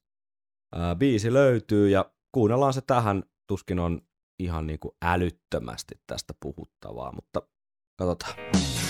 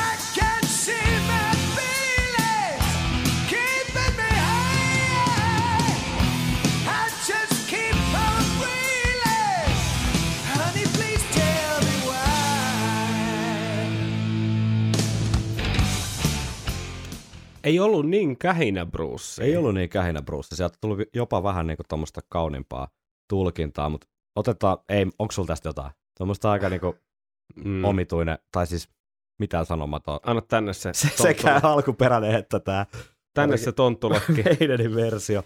On Ehkä nämä on näitä pre- meidänin vaan vaikutteita, joita on haluttu sit nostaa esiin. No niin, nyt jännittää, mitä Henkalta tulee sieltä.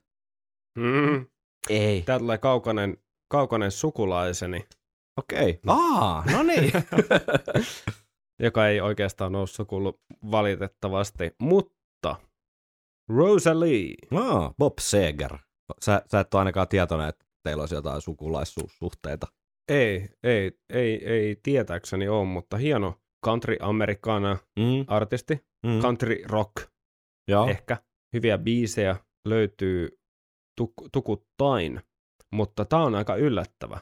Tämä on aika yllättävää, mutta tämä menee taas tähän osastoon, että saatiin, tota, saatiin joulukalenterin luukut täyteen, eli meidän ei ole tätä koskaan levyttänyt, mutta täällä Entire Population of Hacknin keikalla, mistä tässä nyt on viitattu tämänkin jakson aikana useampaa kertaa, niin muutamaa viimeiseen biisiin. Siis käytännössä kyseessä oli siis Adrian Smithin ja, ja tota, Nico McBrainin ja sitten näitä Adrianin vanhoja frendejä projekti, mutta sitten keikalla niin muutamaa vikabiisiä tuli meidän niin muutkin jätkät lavalle ja siinä soitettiin sitten muun muassa tämä Rosalie. Kuunnellaan nyt sitten tämä meidän osuus siis. Aluksi tulee Bob Segerin alkuperäinen versio ja sitten tulee meidänin, meidänin esittämä tavallaan täältä Entire Population of Hackney keikalta. Niin tämä on siis ainoa kerta, kun tämä on soitettu Yes. myös. Eli siinä on meidän knoppia nyt sitten kerrakseen.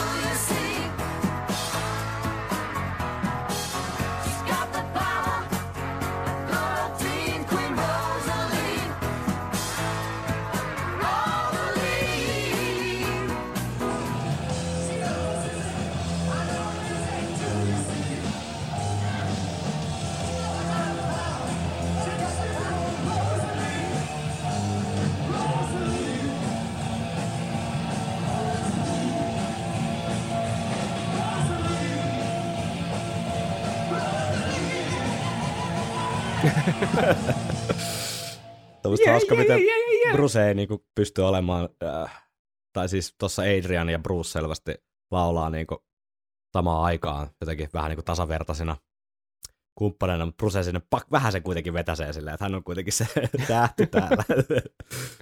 no joo, mutta kritisoitu aina välillä sitä meidän niin, että siinä, että tota, live-tempot niin saattaa vähän heikentää biisin fiilistä, mutta oliko tässä itse asiassa niin, että vähän napakampi tempo, niin Aika moisestikin. toi tuohon vähän niin kuin uutta vibaa ja uutta fiilistä. Ja siinä mielessä menee siihen, niin kuin, että jos sä teet coverin, niin Tekee jo uudella soundilla. Niin, tuo siihen jotain uudella omaa. Joo, kyllä.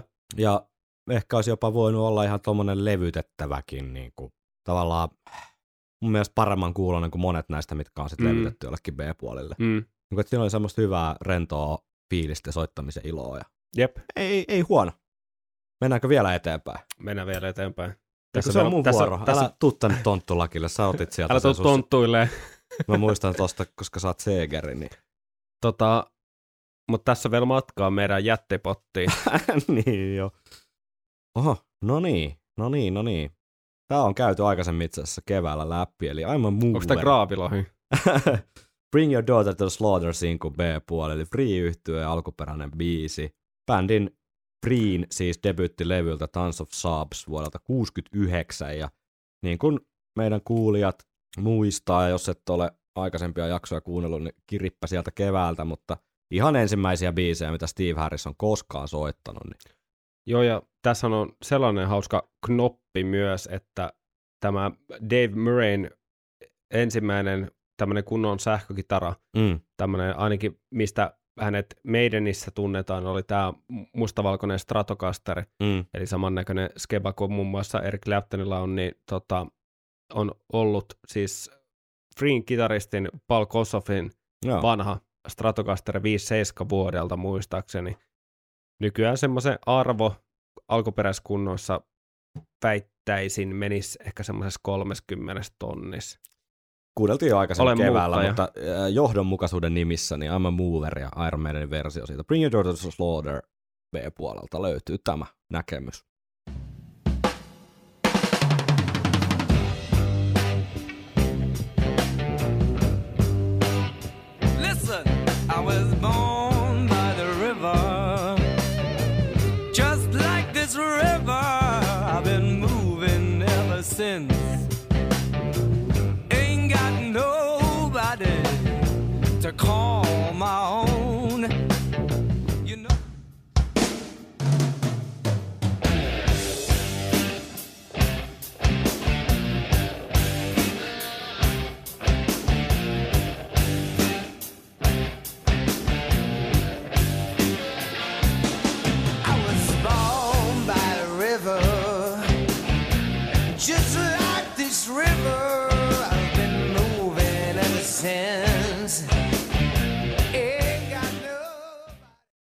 Yllättävästi tempo oli tosta niinku meikäläisen harjaantamattomaan muusikon korvaan niin melko lailla yksi yhteen. Joo, Että ei Sit- ole lähdetty hirveästi säätää.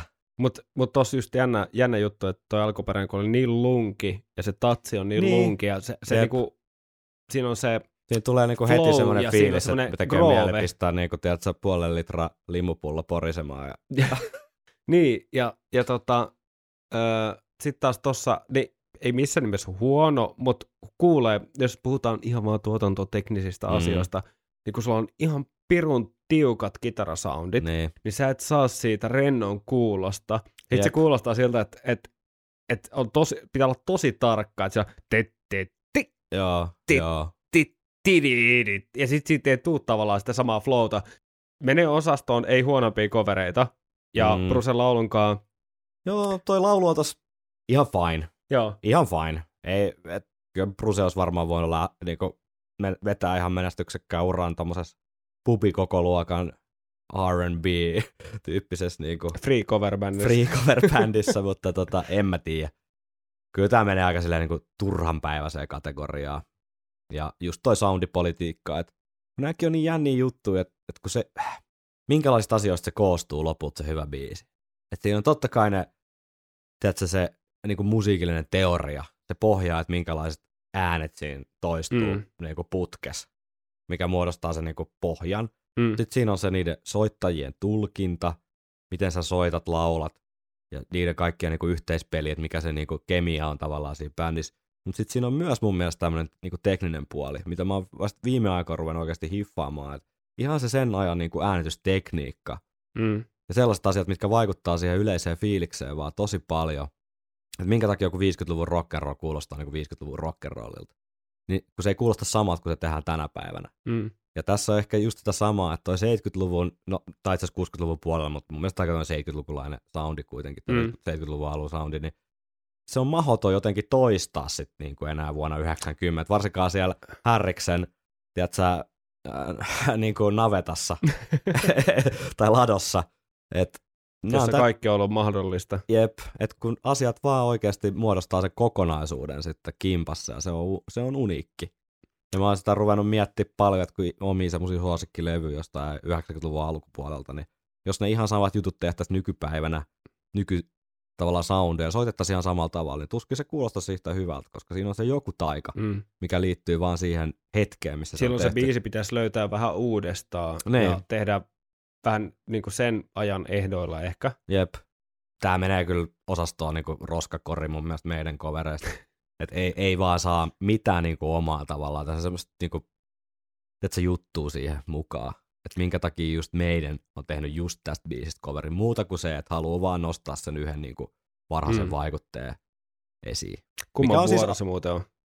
Mä otin ton Freen äsken mun mielestä. Ehkä. Joo.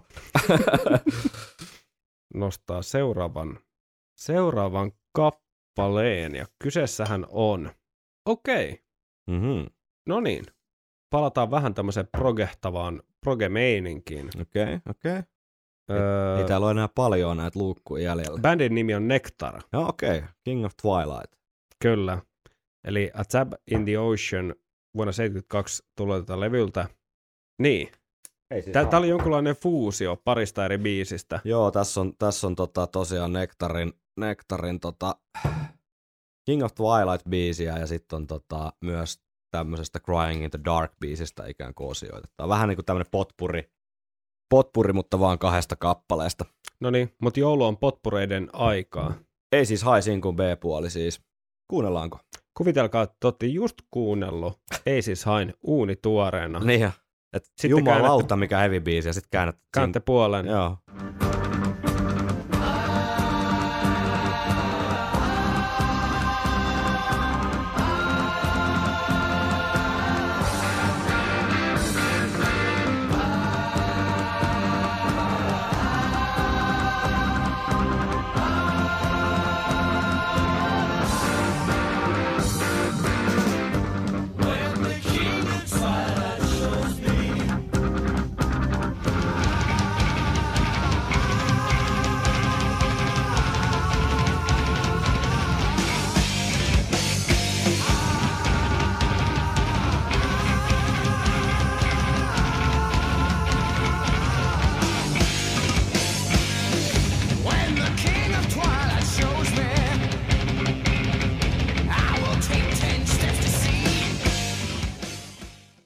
Vähän taas menee mun mielestä osastoon, että biisi henki jotenkin tapetaan semmoisella tuuttaamisella. Bruse tavalla... Mun mielestä, mun mielestä ei, Okei, okay. koska tää oli soitettu sen verran hyvin, joo. niin mulla on tämän biisin kanssa, niin kuin parin ehkä tämän, tämän jakson biisin kanssa semmoinen fiilis, että mä ostin yläasteella semmoisen B-Sides of the Beast Japan painoksen. Tää oli siis julkaistu vissiin ton äh, No Prayerin jälkeen tyyliin, koska vikat biisit siinä oli No Prayerilta. Ja siellä mä kuulun, kuulun nää, ja tää oli yksi semmoisen, mikä tarttu korvaa sellaisena niin kuin positiivisena. Joo, siis Orkkis-biisi, siis toi King of Twilight-biisi Nektarin levyltä, niin on tosi hyvä, ja siinä on siis aluksi pätkää siinä Crying in the Dark-biisistä, molemmat hyviä, ja Nektarihan me kuunneltiin myös aikaisemmin keväällä. En mä tiedä. Nämä on mulle tosi vaikeita, kun nämä niinku, tiedätkö, proge, vähän niin kuin mä äsken, just nu- nutisin tossa, että kun se, se kokonaisuus on vaan silleen, että kun se, se on jotenkin ollut siinä hetkessä vuonna 72 Nektarin tapauksessa, silleen niin kuin just eikä melkein Mm. niin sitten jonain tommosena niin meidän tavallaan Power Slave-aikaisena niin soundimaailmana, niin se ei vaan mulle jotenkin toimi yhtään. Tää on jännä, koska mulle taas toimii. Ja nimenomaan tämän siis, tai siis nimenomaan tämän, siis mä tarkoitan just sitä, että tää on ollut jännä biisi, ei siis hae niin kuin toiselle puolelle. Joo, Mutta tämä biisi olisi voinut olla mun mielestä jopa Power Slavelle. Siis mä meinaan, että tossa on tollasta semmoista niin kuin, niin, ää. Mm. jotain jumalaista voimaa tavoitellaan. King of Twilight, niin kuin Flash of the Blade ja niin kuin, tiedätkö, Joo, et siis mä niin kuin löydän sen yhteyden tavallaan jotenkin mä, aika helpostikin. mä arvostan sun mielipidettä, mä oon vaan itse eri mieltä. mutta siis hyvä näkökulma, mä en ole itse asiassa tolleen tota ajatellut, mutta joo, miksei. Niin se on ehkä hyvä, että meillä on myös eri lähtökohtia jo, siihen. jopa 23 coverista me ollaan yhdestä eri mieltä. Mä luulen, pysyy, että, pysyy mä, mielenkiintoisena. mä luulen, että me ollaan vikasta kuitenkin samaa mieltä. Jep. Viikonloppusoturit. Luetaan yksi sähköposti palaute väliin, eli Atso lähestyy meitä sähköpostitse seuraavanlaisella viestillä. Oma suhteeni Iron Maideniin on ollut aikaisemmin hyvin pintapuolinen. Olen itse pykälää nuorempaa sukupolvea, syntynyt 92. Levyt on kyllä tullut kuunneltua joskus aikoinaan läpi ja Rockin Rion sekä Amoladin muistan tuoreina tapauksena herättäneen huomiota. Tarkempi tutustuminen kuitenkin oli jäänyt tekemättä. Meikäläisellä oli tänä vuonna juoksulenkkiprojekti. Tuhat kilometriä vuoden mittaa. Se on aika kova. Meillä on semmoinen tuhat litraa. Tuhat litraa kauden, kauden aikana. Heinäkuun helteillä, kun ei enää musiikkia jaksanut juostessa kuunnella, aloin etsiä podcasteja. Jotenkin sattumalta, varmaan osittain Mitsi Mikkasta syyttäen. Mitsi Mikkonen perhana taas tää nousee esiin. Löysin teidän shownne. Siitä päädyitte kilometrien työstämisen soundtrackiksi. Loppukesän mittaan tuli sitten kuunneltua kaikki jaksot läpi. Kolme, Pah- tunti, pahoittelen. kolme tuntinen 26 kilometrin jolkottelu heinäkuun lopun helteillä esimerkiksi meni oikein joutuisasti, kun kuunteli No Prayer for the Dying, a, Dyingin analysointia. Syksyn senjutsu perkkaaminen oli mahtava, siitä erityiskiitokset. Lienee osittain sen ansiota, että kyseinen levy on noussut vuoden 2021 useimmin kuunnelluksi albumiksi omalla kohdallani. Eipä olisi vuoden alussa uskonut. Kiitos palautteesta. Jep. Ja mä luulen, että toi No Prayerin perkaaminen yllätti meidät molemmat Kyllä aika, varmasti. aika isosti. Löytyy ainakin uusia puolia, jos ei muuta. Tota, otetaanko uusi ar- luukku auki? Kyllä, Vihko anna auki. mennä. Kenen, onko se mun vuoro? Se on sun vuoro. Täällä on aina aika muu, vähän näitä luukkuja jäljellä, että katsotaan mitä täältä tulee. Oh. I've got the fire. Flight of Icaruksen B-puoli, eli tämäkin on käsitelty täällä aikaisemmin. Montrose yhtyeen alkuperäinen esittäjä ja kyseisen bändin Paper Money Level vuodelta 74.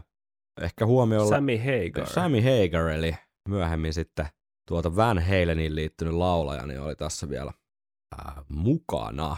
Kuunnellaan vähän I've Got the Firea ja mennään sitten nopeasti eteenpäin, koska tämä on keväällä käsitelty.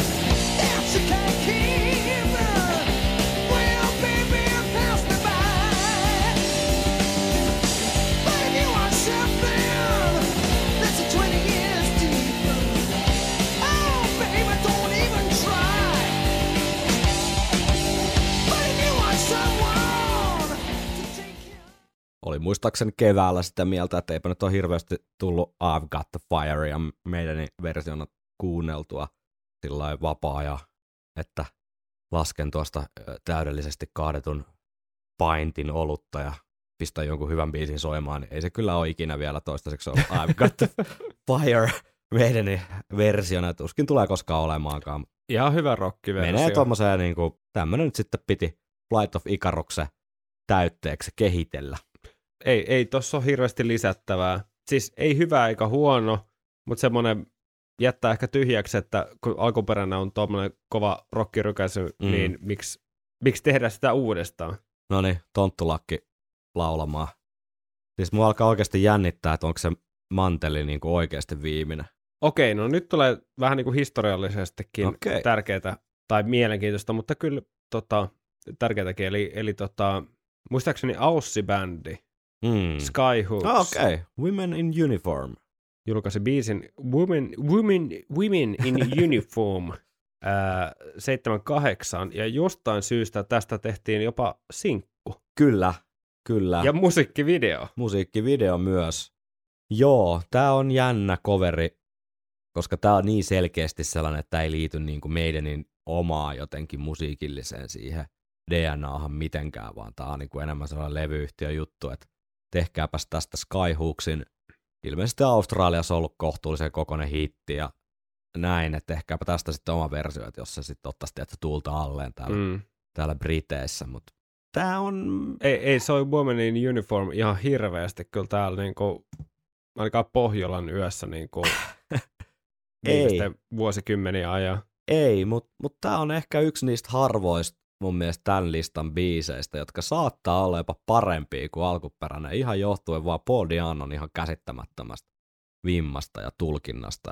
Tämä on vähän pidempi klippi, mutta kuunnellaan, koska Pauli pääsee kunnolla revittelemään. Ja on myös ainoa listan kappale, josta Paul Diano muutenkaan esiintyy. Eli siinäkin mielessä niin on, Kyllä. on tota syytä antaa herralle ääni. Jep.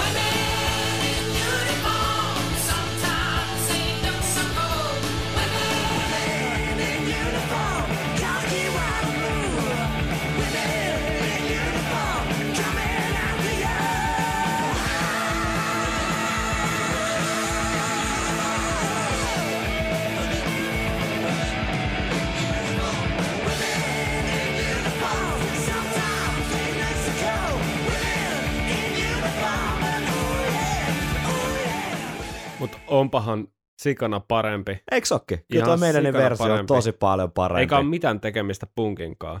Mut, ei, tota, joo. Samaa ei voi sanoa monesta muusta, mitä tänään on kuunneltu. Mutta mut, Mutta siis täytyy sanoa jopa, että toi alkuperäinen jopa vähän niin kuin oli yllättävän huono siihen nähden, että mä mietin, että okei, että levyyhtiö on miettinyt, että tää on Nee. niin hyvä, tää, on, niin. tää on ollut hitti tuollakin, niin kyllä tämä kannattaa tuoda niin kuin, Et olisi ehkä voinut löytää jonkun vähän enemmän meidän niin kuin olosen niin, biisi. Tai- esimerkiksi minkä tahansa Tillisin biisi. tai, Esimerkiksi tai- Tuossa oli hyvä esimerkki, niin kuin sanoit kyllä siitä, että toi on niin paljon parempi. Mm, Vitsi mikä energia. mm. Ja kyllä toi Paulin tulkinta vie ton biisin uudelle tasolle, mutta myöskin toi soitto. Jep, joo kyllä. Kyllä se tiukemman kuulonen esitys oli kaikin puoli. Kersantti Karoliina.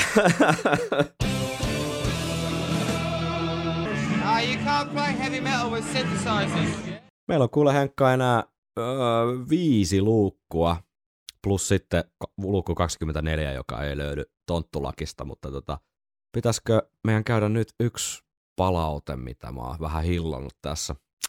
Kyllä. Tässä on itse asiassa pari palautetta, jotka liittyy toisiinsa, niin luetaan ne molemmat. Tuomas lähestyi meitä sähköpostitse, että puhuttiin paljon tästä Steve Harriksen biisin teosta ja siinä Excel-jaksossa käytiin läpi sitä, mitä se on aika lailla urautunut tässä viime aikoina, niin hän kirjoittaa, "Ö, yksi asia, mitä olen pohtinut liittyen Harriksen biisin tekoon. Kun mies on kasvanut pojasta mieheksi ja siitä ikämieheksi, niin näkyykö tämä kehitys myös biisien sävellyksessä ja sanoituksessa jotenkin? Vai onko Steve jotenkin sama iätön hahmo silloin, kun sulkeutuu biisiä tekemään, eikä ole väliä, onko 15 vai 80 vuotia? Öö, no tähän liittyen itse asiassa Johanna, öö, meidän kuulijamme, laitto niin kuin järisyttävän sähköposti, jota on vähän tässä hillottu tänne kauden, kauden päätökseen asti. Liittyy tähän samaan asiaan. Saatamme käyttää tätä palautetta myös lähdemateriaalina niin kuin tulevissa jaksoissa. Joo. Tämä on pitkähkö, mutta luen sen kuitenkin nyt silleen niin kuin referoiden, mutta silti se on, se on myös referoituna pitkä, joten ottakaa hyvä asento, mutta tämä on meidän faneille varmasti kiinnostavaa kuunneltavaa, joten nauttikaa. Minulla on sen juttua kuunnellessa pyörinyt paljon mielessä ikääntymisen vaikutus luovuuteen ja löysinkin mielenkiintoisen artikkelin aiheesta. Ihmisen psykologinen kehitys asettaa raameja luovuuden kehitykselle ja ikääntyminen vaikuttaa luovuuteen monella tavalla. Kognitiivinen prosessi hidastuu, energia ja stamina heikkenevät, omaperäisyys ja avoimuus uusille ideoille ja kokemuksille vähenee. Sen sijaan samana pysyy tai jopa kasvaa oman alan tietopohja ja asiantuntijuus, kaavojen tunnistaminen, intuitio, kokemuksen monimuotoisuus, kiinnostus ja motivaatio, päättäväisyys, minäpystyvyys ja tehokas yhteistyö. Jotkut näistä muutoksista alkavat jo 40 ikävuoden hujakoilla. Voisiko ajatella, että 2000-luvun meidänin luova lähde pulppua näiden tavanomaisten ihmisten psykologisten muutosten asettamien raamien rajoissa? Biisien tekoon on löytynyt tietynlainen toimiva kaava, joka ei ole enää niin omaperäinen, koska mieli ei ole enää niin vastaanottavainen uusille ideoille. Esimerkkinä juuri tuo Inset Excel-jaksossa aivan huikealla dat- tavalla datan paljastama Härriksen vakiintunut biisirakennuskaava. Kaavan voi ajatella kaavamaisuutena ja urautuneisuutena, taikka sitten hyvänä apukeinona tuottaa laadukasta tuotetta, kun ei ole enää mahdollista keksiä ja luoda aina uutta ja omaperäistä. Tässä meidän aikakaudessa mielestäni näkyy ja kuuluu bändin vakiintunut asema oman alansa vaikuttavana tekijänä, tekijänä, laaja ja syvä kokemus ja asiantuntijuus siitä, miten Iron Maidenia luotsataan eteenpäin musiikkibisneksen alati muuttuvissa virtauksissa. Ja vankkumaton motivaatio ja päättäväisyys tehdä sellaista Iron Maidenia, millaista juuri tässä ajassa tapahtuva yhdessä tekeminen tuottaa. Ehkä juuri nämä, asiantuntijuus, motivaatio, kokemuksen monipuolisuus, päättäväisyys ja tehokas yhteistyö ovat tämän aikakauden meidänin luovan voiman ydin, ydinelementtejä, joihin ei aiempina aikakausina ole ollut vielä samanlaista pääsyä. No jos mä mietin, jos mä mietin ihan puhtaasti tämmöiseltä, niin kuin, miten vaikka myöhäisteini-aikana tai aikuistumisen aikana on soittanut jotain tai tehnyt biisejä. Mm. Jos multa vaadittais nyt, kun on melkein aikuinen, niin vaadittaisi samanlaisia biisejä ja vaadittaisi samaa meininkiä. Niin. Niin kuin me ehkä voidaan joskus helposti alkaa vähän niin kuin glorifioimaan sitä, että ai vitsi, että se, tiedätkö, vanha meidän ja tiedätkö, annetaan liikaa arvoa sille alkukauden, tai sanotaanko vaikka sille kasarin, semmoiselle niin kuin kasvavalle biisintekijälle, Mm. niin, ja sitten se kontrasti siihen, mitä nyt tapahtuu, Mm. niin tavallaan me, tai jää niin kuin helposti ö, unohduksiin se, minkälaista peliä tai minkälaista kasvua siellä sen biisintekijän päässä on. Tapahtunut, ja se, minkälaiset niin kuin motivaatiot on, ja se, mitkä niin kuin intohimot on muuttunut myös niin kuin elämän aikana. Niin. Totta kai ulkoiset tekijät myös, että minkälaista, niin kuin, minkälainen maailma ulkona on, mutta se, että olla, niin kuin liittyy vähän myös tollaiseen. Musta on hyvä näkökulma ja hyvä muistutus siitä, että jätkät on oikeasti osa yli 70. Ja ne Mm. pystyy vielä tuottaa albumi, joka meidänkin mielestä oli niinku virkis, virkistävä ja, Niin. ja hyvä. Ja hyvä. Niin. Niin. Se on oikeasti uskomaton Ja se, saavutus siinä on jotain lopulta. uutta kuitenkin. Jep. Tonttulakki nousee päästä. Jep. Suurkiitokset Johannalle tästä analyysistä. Tämä on niinku ihan mahtavaa. Viikonloppusoturit. Seuraava arpa. Manteli. Manteli on pakko tulla jossain kohtaa. Se on vaan niinku fyysinen fakta, koska täällä on enää niin vähän a- luukkuja. Ah, okei, okei, okei. Communication Breakdown. Led Zeppelin No niin. osastolle mennään. Bring Your Daughter to Slaughter. Eli rockia. Sinku B-puolelle. Led Zeppelin debyyttilevyn ehkä tunnetuimpia biisejä ja koko bändin tunnetuimpia biisejä. I'm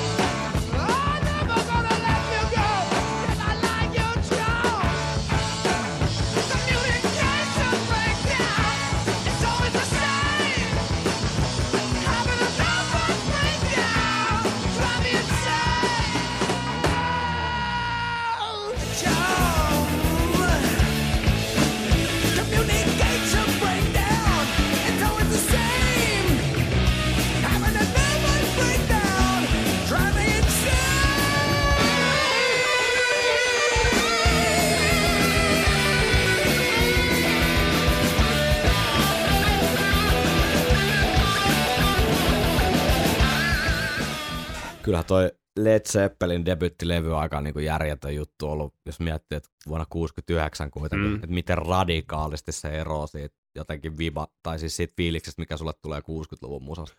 Niin, ja samaa me koettiin mun mielestä jo tuossa niin The Whoon Joo, joo, My Generationissa. Musta menee vähän samaan laariin, joo. vaikka ajallisesti onkin jo vähän eroa, jos Mm. miettii, että 60-luvulla asiat on liikkunut aika nopeasti tavallaan sinne Jytämusan laariin, Jep. Mutta menee jotenkin vähän tuohon samaan, että kyllä se intensiteetti on saavutettu jo aika maksimiin tuossa alkuperäisessä, Mm. niin nämä on ihan hassui nämä rockikoverit, että kyllä ne menee ehkä siihen kategoriaan, että, että, että jätkät haluaa soittaa omien idoliensa rockibiisejä. Niin menee, mutta sitten mulle herää se kysymys, että miksi et tee niinku, että jotenkin pistä siihen sen viimeisenkin effortin. Ja jotenkin, että siinä on se jotenkin se oma juttu vielä niinku kirkkaammin. Vähän laukkakomppia. Esimerkiksi, tiedätkö, että se kuulostaisi Iron Maidenilta tai joltain ihan muulta. Mm. Mutta se, että sit soitat sen saman biisi samalla tavalla, mutta vähän niin kuin, No mutta tossa, tos, toi onkin, toi on jännä kulma. Toi on jännä kulma, että, että halutaanko, tai haetaanko coverilla omaa versiota biisistä, vaan mm, niin kuin mahdollisimman samaa versiota alkuperäisestä. niin, no tästä puhuttiin silloin keväälläkin, mutta mun mielestä aina kiinnostavampaa, jos tehdään jotenkin vähän joten edes pikkusen jotain omaa. No niin, no tonttulakki, unohdetaan nyt communication breakdown. No niin.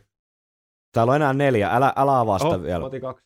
Mulla on nimittäin semmoinen pointti, että mun suosikki Iron Maiden cover kaikista näistä biiseistä niin on tässä neljän joukossa. Eli enää on ko- niinku 25 prosentin todennäköisyys, että se on toi. Se ei ole tää. Okei, Okei. pidetään lyhyenä. Eli Space Trucking. Joo. Mä sanoin aikaisemmin Hokus Pokuksen kohdalla, että tää saattaa olla huono Iron Maiden coveri, mutta mut kyllä se voi saattaa myös olla tämä. Älkää lopettako kuuntelua kuitenkaan.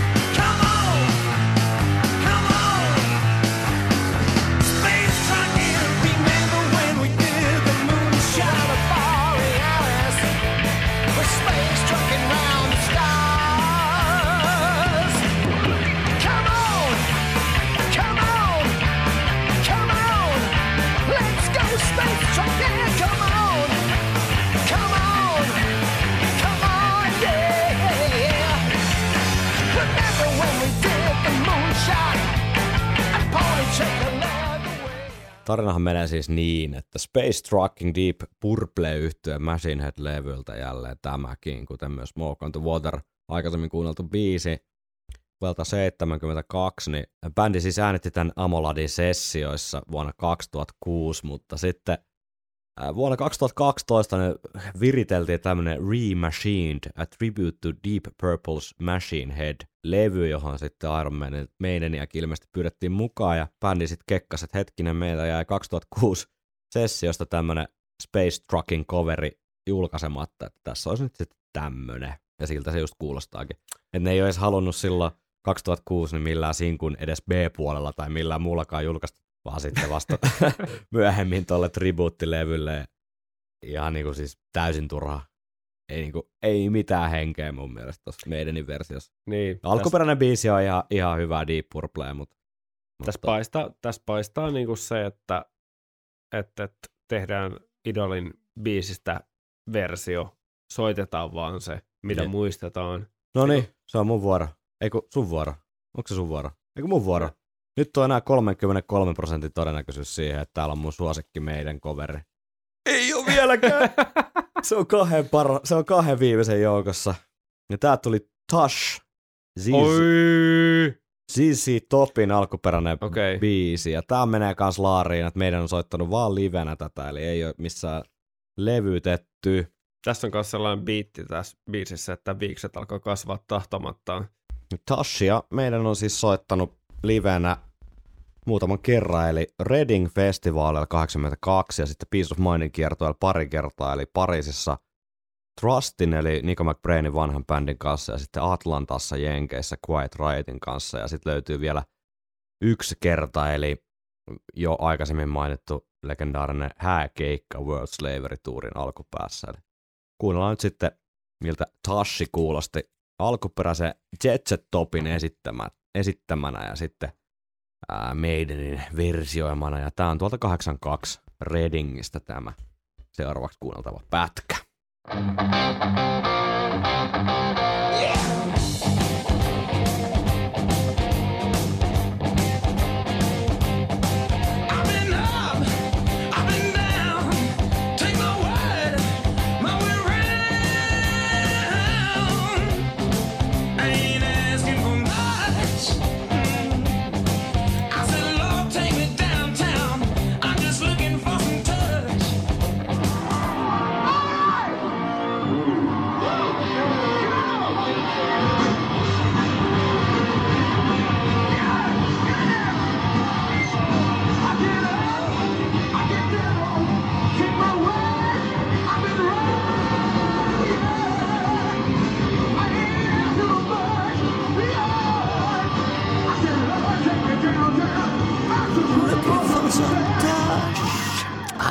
Ai vitsi. Ah, Täytyy sanoa. Lähtee, Hyvä rocki. Lähtee kyllä. helvetin hyvä rock'n'rolli. Lähtee kyllä.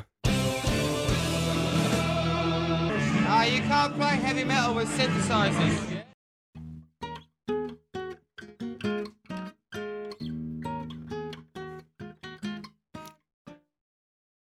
Pukin parran riisunut on. Avaan pari truuperi. Riisipuuroa hellalla on. Kuuntelen jotain podcastia. Joulu 22 on laitettu pakettiin. Yeah. Nuttu punainen voi taas joutaa helvettiin.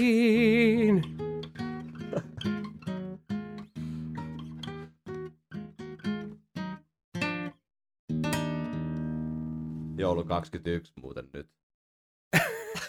Eli 21. Niin. Se oli hetken laulu. Se oli hetken laulu. Kiitoksia Henkka tästäkin Trupaduuri-esityksestä. Tilanne on nyt siis se, että meillä on nämä kaksi Iron Maidenin tekemää coveria joulukalenterissa jäljellä, eli on 50 prosentin todennäköisyys siihen, että viimeinen näistä on mun suosikki coveri. Kumman vuoro se on? Ne on sun hugi mun mielestä. No niin.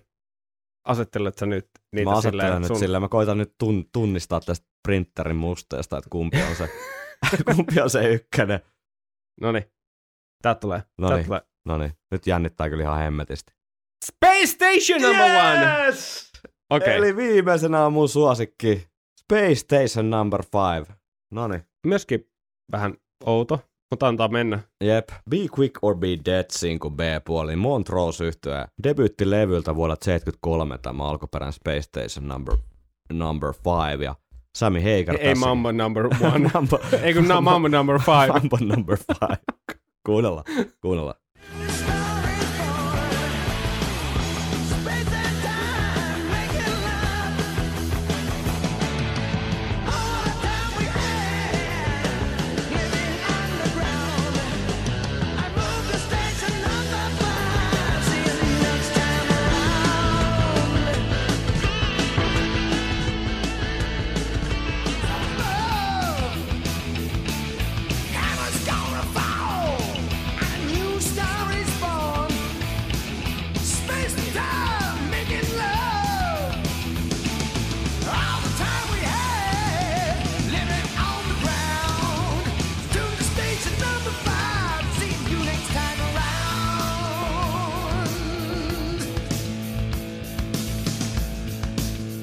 oikeasti Heikka uskomaton juttu, koska nämä on ihan täysin randomisti nosteltu täältä kirjaimellisesti täältä tonttulakista nämä biisit. Ja tämä manteli, jonka mä ränkkäsin siis, meillä, al- meillä al- alun, per- alun perin ideana oli siis vetää nämä niinku parhausjärjestykseen, mutta se osoittautui sen verran hankalaksi jutuksi, koska tässä on aika monta liikkuvaa osaa, että onko se tavallaan se meidän coverin parhaus vai alkuperäisen biisin parhaus vai jotenkin se Niin, se niin kuin, että onko sen saanut siihen jotain omaa henkeä ja näin. Ja sitten kuitenkin tämmöisen 23 biisin ränkkääminen ylipäätään niin on aaka tuskainen tehtävä. Ne keskityttiin sitten tähän random, eli ar- arvontaelementtiä, että voidaan rauhasta särpiä tätä tota, takatukkaviiniä ja Blazing Baileysia ja olutta ja kaikkea muuta. Mutta nyt kävi lopulta niin, että meikäläisen, joka olisi ollut mun ykkönen, niin oli sitten lopulta tämä viimeinen. ja se jäi muuten sun nostettavaksi. Se jäi vielä mun Mut nostettavaksi. pieni huomio. Joo. Vitsi mikä Led Zeppelin viba. Niin, ja Sami Heigarin, number niinku, five. Joo. niin, ja Sami Heigarin niin kuin Robert Plant Jep. tommonen tulkinta, niin täytyy sanoa, että tämän jakson jälkeen tutustun tota, Montroseen aika paljon syvemmin. Jep, siis kalifornialainen, California, ka- kalifornialainen bändi suomalaisittain sanottuna, niin eri mantereelta, mutta kieltämättä vahvaa Led Zeppelin vibaa ainakin tuossa Space Station Number 5 biisissä. Mutta jouluspesiaali hieman venynyt mitaltaan suositellun tunnin mitan yli, mutta näin vaan painetaan täällä. Täällä on vielä kaksi järkykovaa coveria, Jep. joista toinen tulee nyt. Viimeinen tonttulakista nouseva arpa. Kaikki arvat voittaa täällä yes. viikonloppusoturissa. Varsinkin tämä, koska Reach out. Reach out. Wasted Years singlen B-puoli.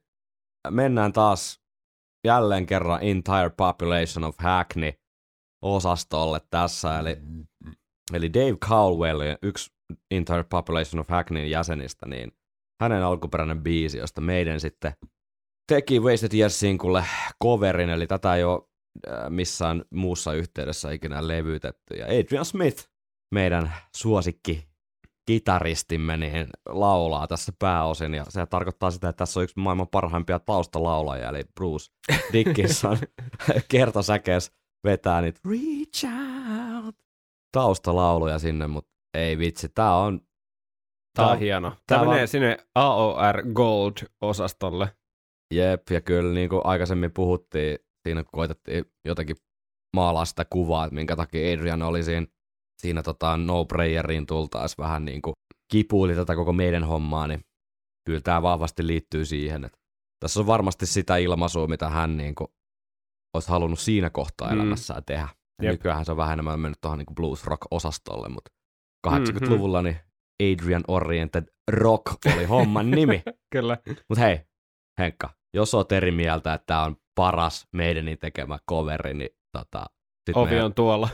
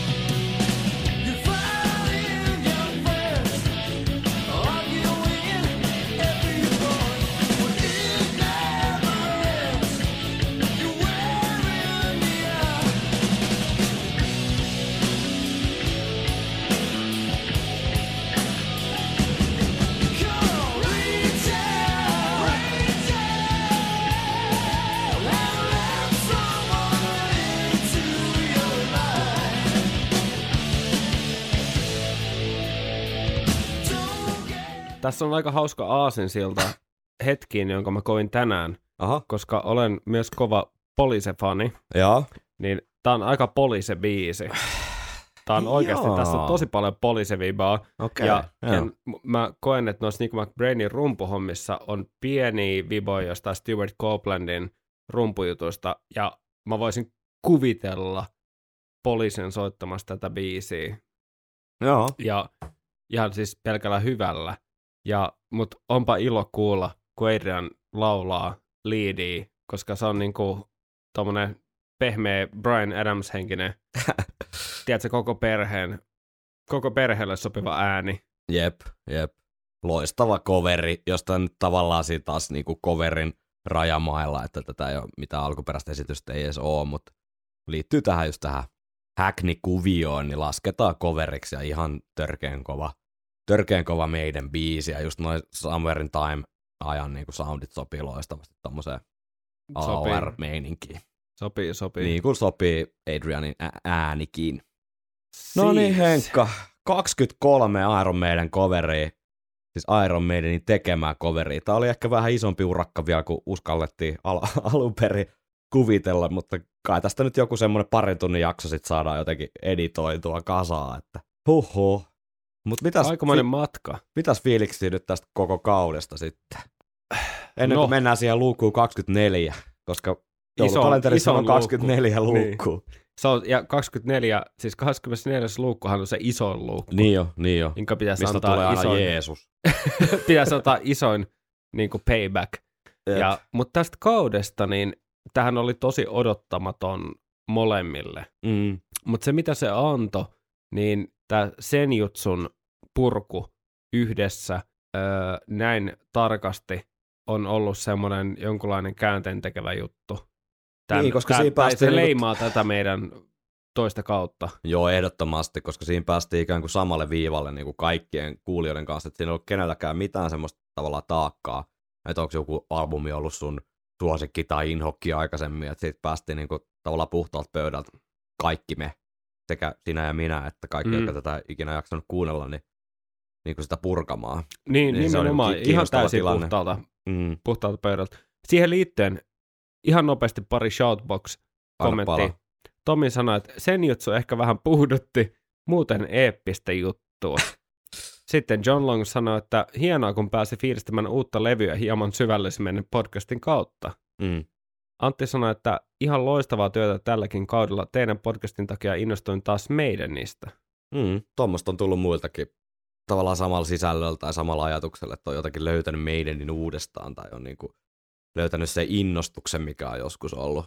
teininä tai nuorena aikuisena meidän, niin se on tietysti hienoa. Joo, ja tähän kauteen liittyen, niin olihan toi semmoinen jättipotti, mitä me ei oltaisi kumpikaan osattu oikein odottaa ennen sitä kesäkuun niitä julkistuksia. Mm. No okei, on tässä myös semmoisia juttuja, että me ollaan ehkä löydetty vähän tämmöisiä teknisiä avuja myöskin itsestämme, että ollaan saatu podcastin laatua ylöspäin, mutta myöskin se niin kuin alati aktiivisempi yleisöjoukko on myös ollut semmoinen eteenpäin puskeva voima Mm. tavallaan, ainakin se on itselle antanut ihan hirveästi Mm. odottaa, että pääsee vähän purkaan niitä, niitä hommia ja tulee niitä ideoita sun muuta. Jep. Niin, niin. Mitä itselle, mikä, mikä fiilis tästä kaudesta? Kyllä tämä on ollut tosi, tosi kiinnostava syksy siis siinä mielessä, että tämä on jotenkin mun mielestä syventynyt tämä podcastin tekeminen ihan sikana Mm. ja parantunut. Siis meillä on löytynyt jotenkin semmoinen oma, oma niin kuin juttu mun mielestä jotenkin tässä niin kuin syksy aikana. Et kun noit kevään jaksoja tuossa vähän yrittänyt varovasti kuunnella, niin kyllä se aika niin kuin, no okei, no prayer jaksoissa ehkä tämä niin kuin konsepti rupesi vähän hahmottua, Joo, mutta kyllähän toi sen juttu, juttu jotenkin vei mun mielestä uud- uudelle tasolle ja tämä on ollut tosi, tosi palkitsevaa ja mielenkiintoista ja hauskaa ennen kaikkea, koska eihän tätä muuten olisi mitään järkeä tehdä. Mm. Sitten liittyen just tähän ehkä tuotantopuoleen, niin tämä palaute ja yhteisö ylipäätään, musta tuntuu, että se on vaikuttanut siihen, että me ollaan löydetty semmoinen rentous. Niin Tässä ja sitten se on vaan se tekemisen rutiini, että kun me ollaan kuitenkin tehty nyt 40 jotain 6 tai 7 tai jotain jaksoa, mikä tämä tää nyt ikinä onkaan, niin kyllähän siinä me ollaan siis kehitytty vaan niinku tekijöinä tosi Mm. paljon mun mielestä. Mm. mikä on ollut kiva huomata, että aika niin kuin nollasta lähettiin, ei kumpikaan ole tehnyt mitään sisältöä niin kuin äänellä, mm. jos se, no sä oot tehnyt musiikkia, mutta se on ihan eri asia niin kuin puhe, Niin, puhesisältöä, niin on, on niin kuin kehitytty molemmat tosi paljon. Ja nykyäänhän tää on silleen, että me tullaan vaan tänne ja ruvetaan äänittää. Niin me tehtiin aluksikin, mutta lopputulos oli huonompi, mutta nykyään se lopputuloskin on mun ihan hyvä. Joo, ja mä lu- mutta mä luulen, että just just se yhteisen tuki tavallaan siellä taustalla kannustaa, mm. kannustaa niin kuin olemaan enemmän oma itsensä ja, ja tota, se ehkä tuo molemmista esiin semmoisen niin parhaan puolen siinä, että et, et, tai ainakin palautteen perusteella, mitä nyt tännekin on tullut tämänkin jakson äänityksen aikana, niin, niin se on mykistävän hienoa, hienoa tota, kuulla. Ja, ja sitten noita joitakin ihan, ihan tota, jotkut olette tullut moikkaamaan tuolla, kun on, on nähty sun muuta, niin, niin. Mm. kiitos siitä. Se on niinku hieno juttu. Tässä ollaan niinku yhteisellä asialla. Et tässä, ei, tässä ei ole mitään niinku ka, kaksi yksinäistä ratsastajaa missään, vaan, vaan enemmänkin. Tässä niinku yhdessä ollaan ihmettelemässä tätä niinku meidän niin universumia, kun Mm. se on kuitenkin niin loputtoman, Kiehtova. loputtoman kiehtova ja pohjaton, että se on niinku helpompi kimpassa, kimpassa tota, uppoutua sinne. Mitäs nyt sitten ensi vuonna, me, ennen kuin avataan luku 24, niin tota, tota, tota. ensi vuonna varmaan sitten debyyttilevy vihdoin käsittelyyn ja on sinne kaiken näköistä mielenkiintoista kehitelty ja mä toivoisin jotenkin itse, että voisi vielä jotenkin päästä niin kuin hyödyntää vielä tätä ääni, ääniformaattia niin kuin syvemmällä tavalla ja mä luulen, että jos suunnitelmat, mitä ensi vuodeksi on, niin toteutuu edes vähän sen, sen suuntaisena kuin niitä nyt tällä hetkellä tässä meidän salaisissa Google Drive-dokumenteissa on, niin tota, mä luulen, että ensi vuonna on kyllä monelle Iron Maiden ystäville niin erittäin mielenkiintoista sisältöä taas tarjolla. Joo, ehdottomasti. Mutta Henkka, meillä olisi joulukalenterissa on 24 luukkuu, me ollaan käyty nyt 23 luukkuu tässä ihan uskomattoman pitkä ajanjakso aikana. Tästä tuli todella pitkä jakso. Toivottavasti teillä on joululomilla aikaa kuunnella, mutta tota, mitä sä haluaisit kertoa nyt sitten luukku, luukku 24 meidän kuulijoille? Mm. Mehän ja, vappujaksossa me käsiteltiin Iron Maiden covereita ja silloin mentiin lupaamaan, että ehkä me saataisiin tehty joku oma coveri ja silloin tehtiin coveri.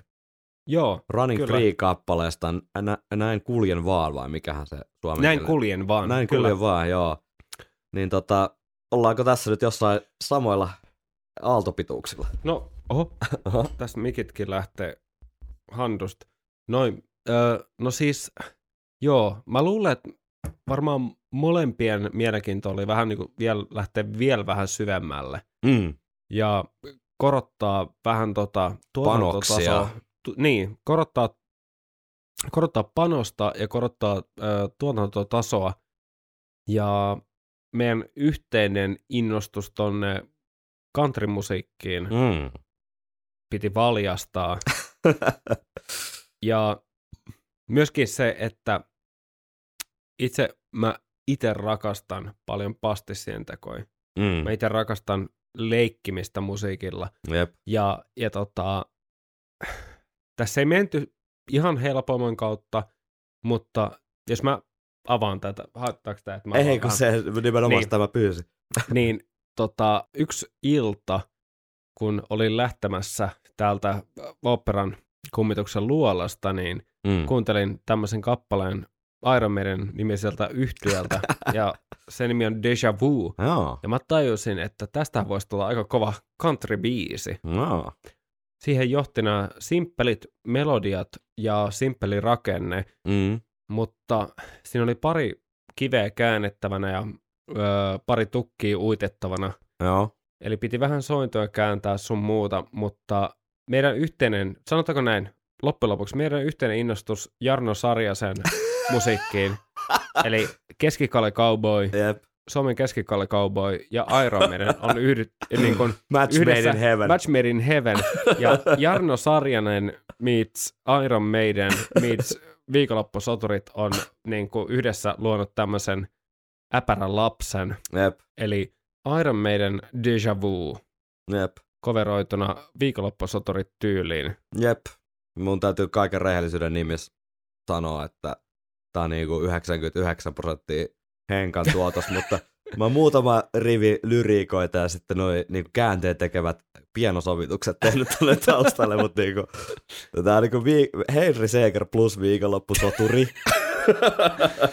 Kyllä me tehtiin melkein kimpas ne lyriikat. No okei. Kyllä ne okei. oli niinku melkein 50-50 lyriikat, ja, ja tota, mutta et, se on vaan, niin kun tulee inspiraatio, niin se pitää käyttää, ja, ja tota, tämä biisi jotenkin huoku ja vaati tätä, joten Näillä, Laittakaa- näillä tota, saatteilla näillä niin eväillä. toivotamme kaikille viikonloppusoturit podcastin kuulijoille erittäin hyvää joulua ja menestyksikästä uutta vuotta. Ja kiitoksia, kun olette kuunnelleet podcastia ja ensi vuonna jatketaan sitten.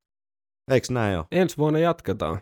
Erittäin hyvää joulua ja, ja onnellista uutta vuotta. Toivottavasti tämä meidän panoscoverin miellyttää teitä ja jää teidän soittolistoihin elämään iäksi.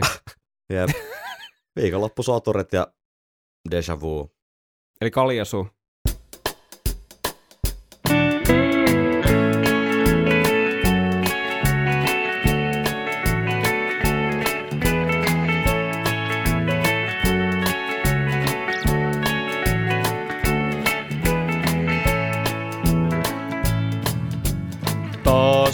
Päädyin tuttuun baariin, tilaan kolmosen ja sen myös saan.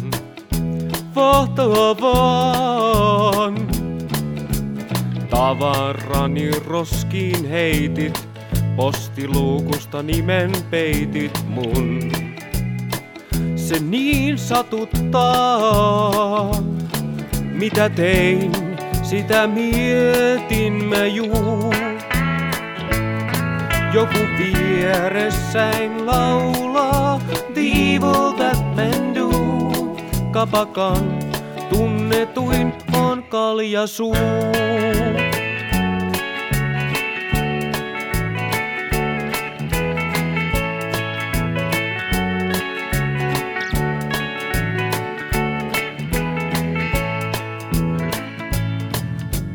Kotiin ei oo palaamista, siis aamu palaamista saan. Suoma kaipaan, mua tutut kasvot tuijottaa, miksi mulle nauretaan. Tunteen mä saan, mitä tein, sitä mietin mä vaan. Joku sielussain huutaa, evil that man do. Kapakan tunnetuin on kaljasuu. Sen tietää tää kaljasuu, sen tietää tää kaljasuu. Sen tietää tää kaljasuu, sen tietää tää kaljasuu. Solo.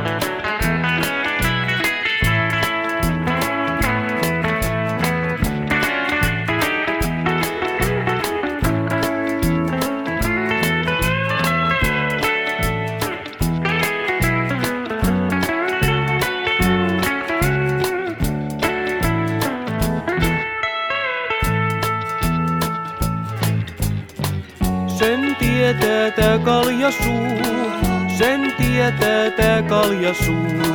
Sen tietää tää kaljasuu, sen tietää tää kaljasuu. Vieläkö mä istun täällä, nahkatakki tuskin päällä on. No juon kolpakon, taas riitaan samaan päädyin. Pian ulkona mä jäädyn vaan. Vielä sut saan. Mitä tein, sitä mietin mä juu. Joku vieressäin karjuu, the evil that man do. Kapakan tunnetuin on kaljasuu.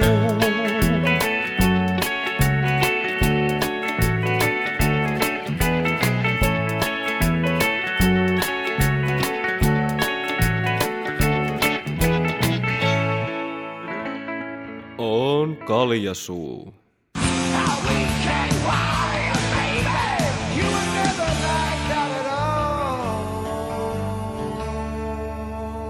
Viikonloppusoturit.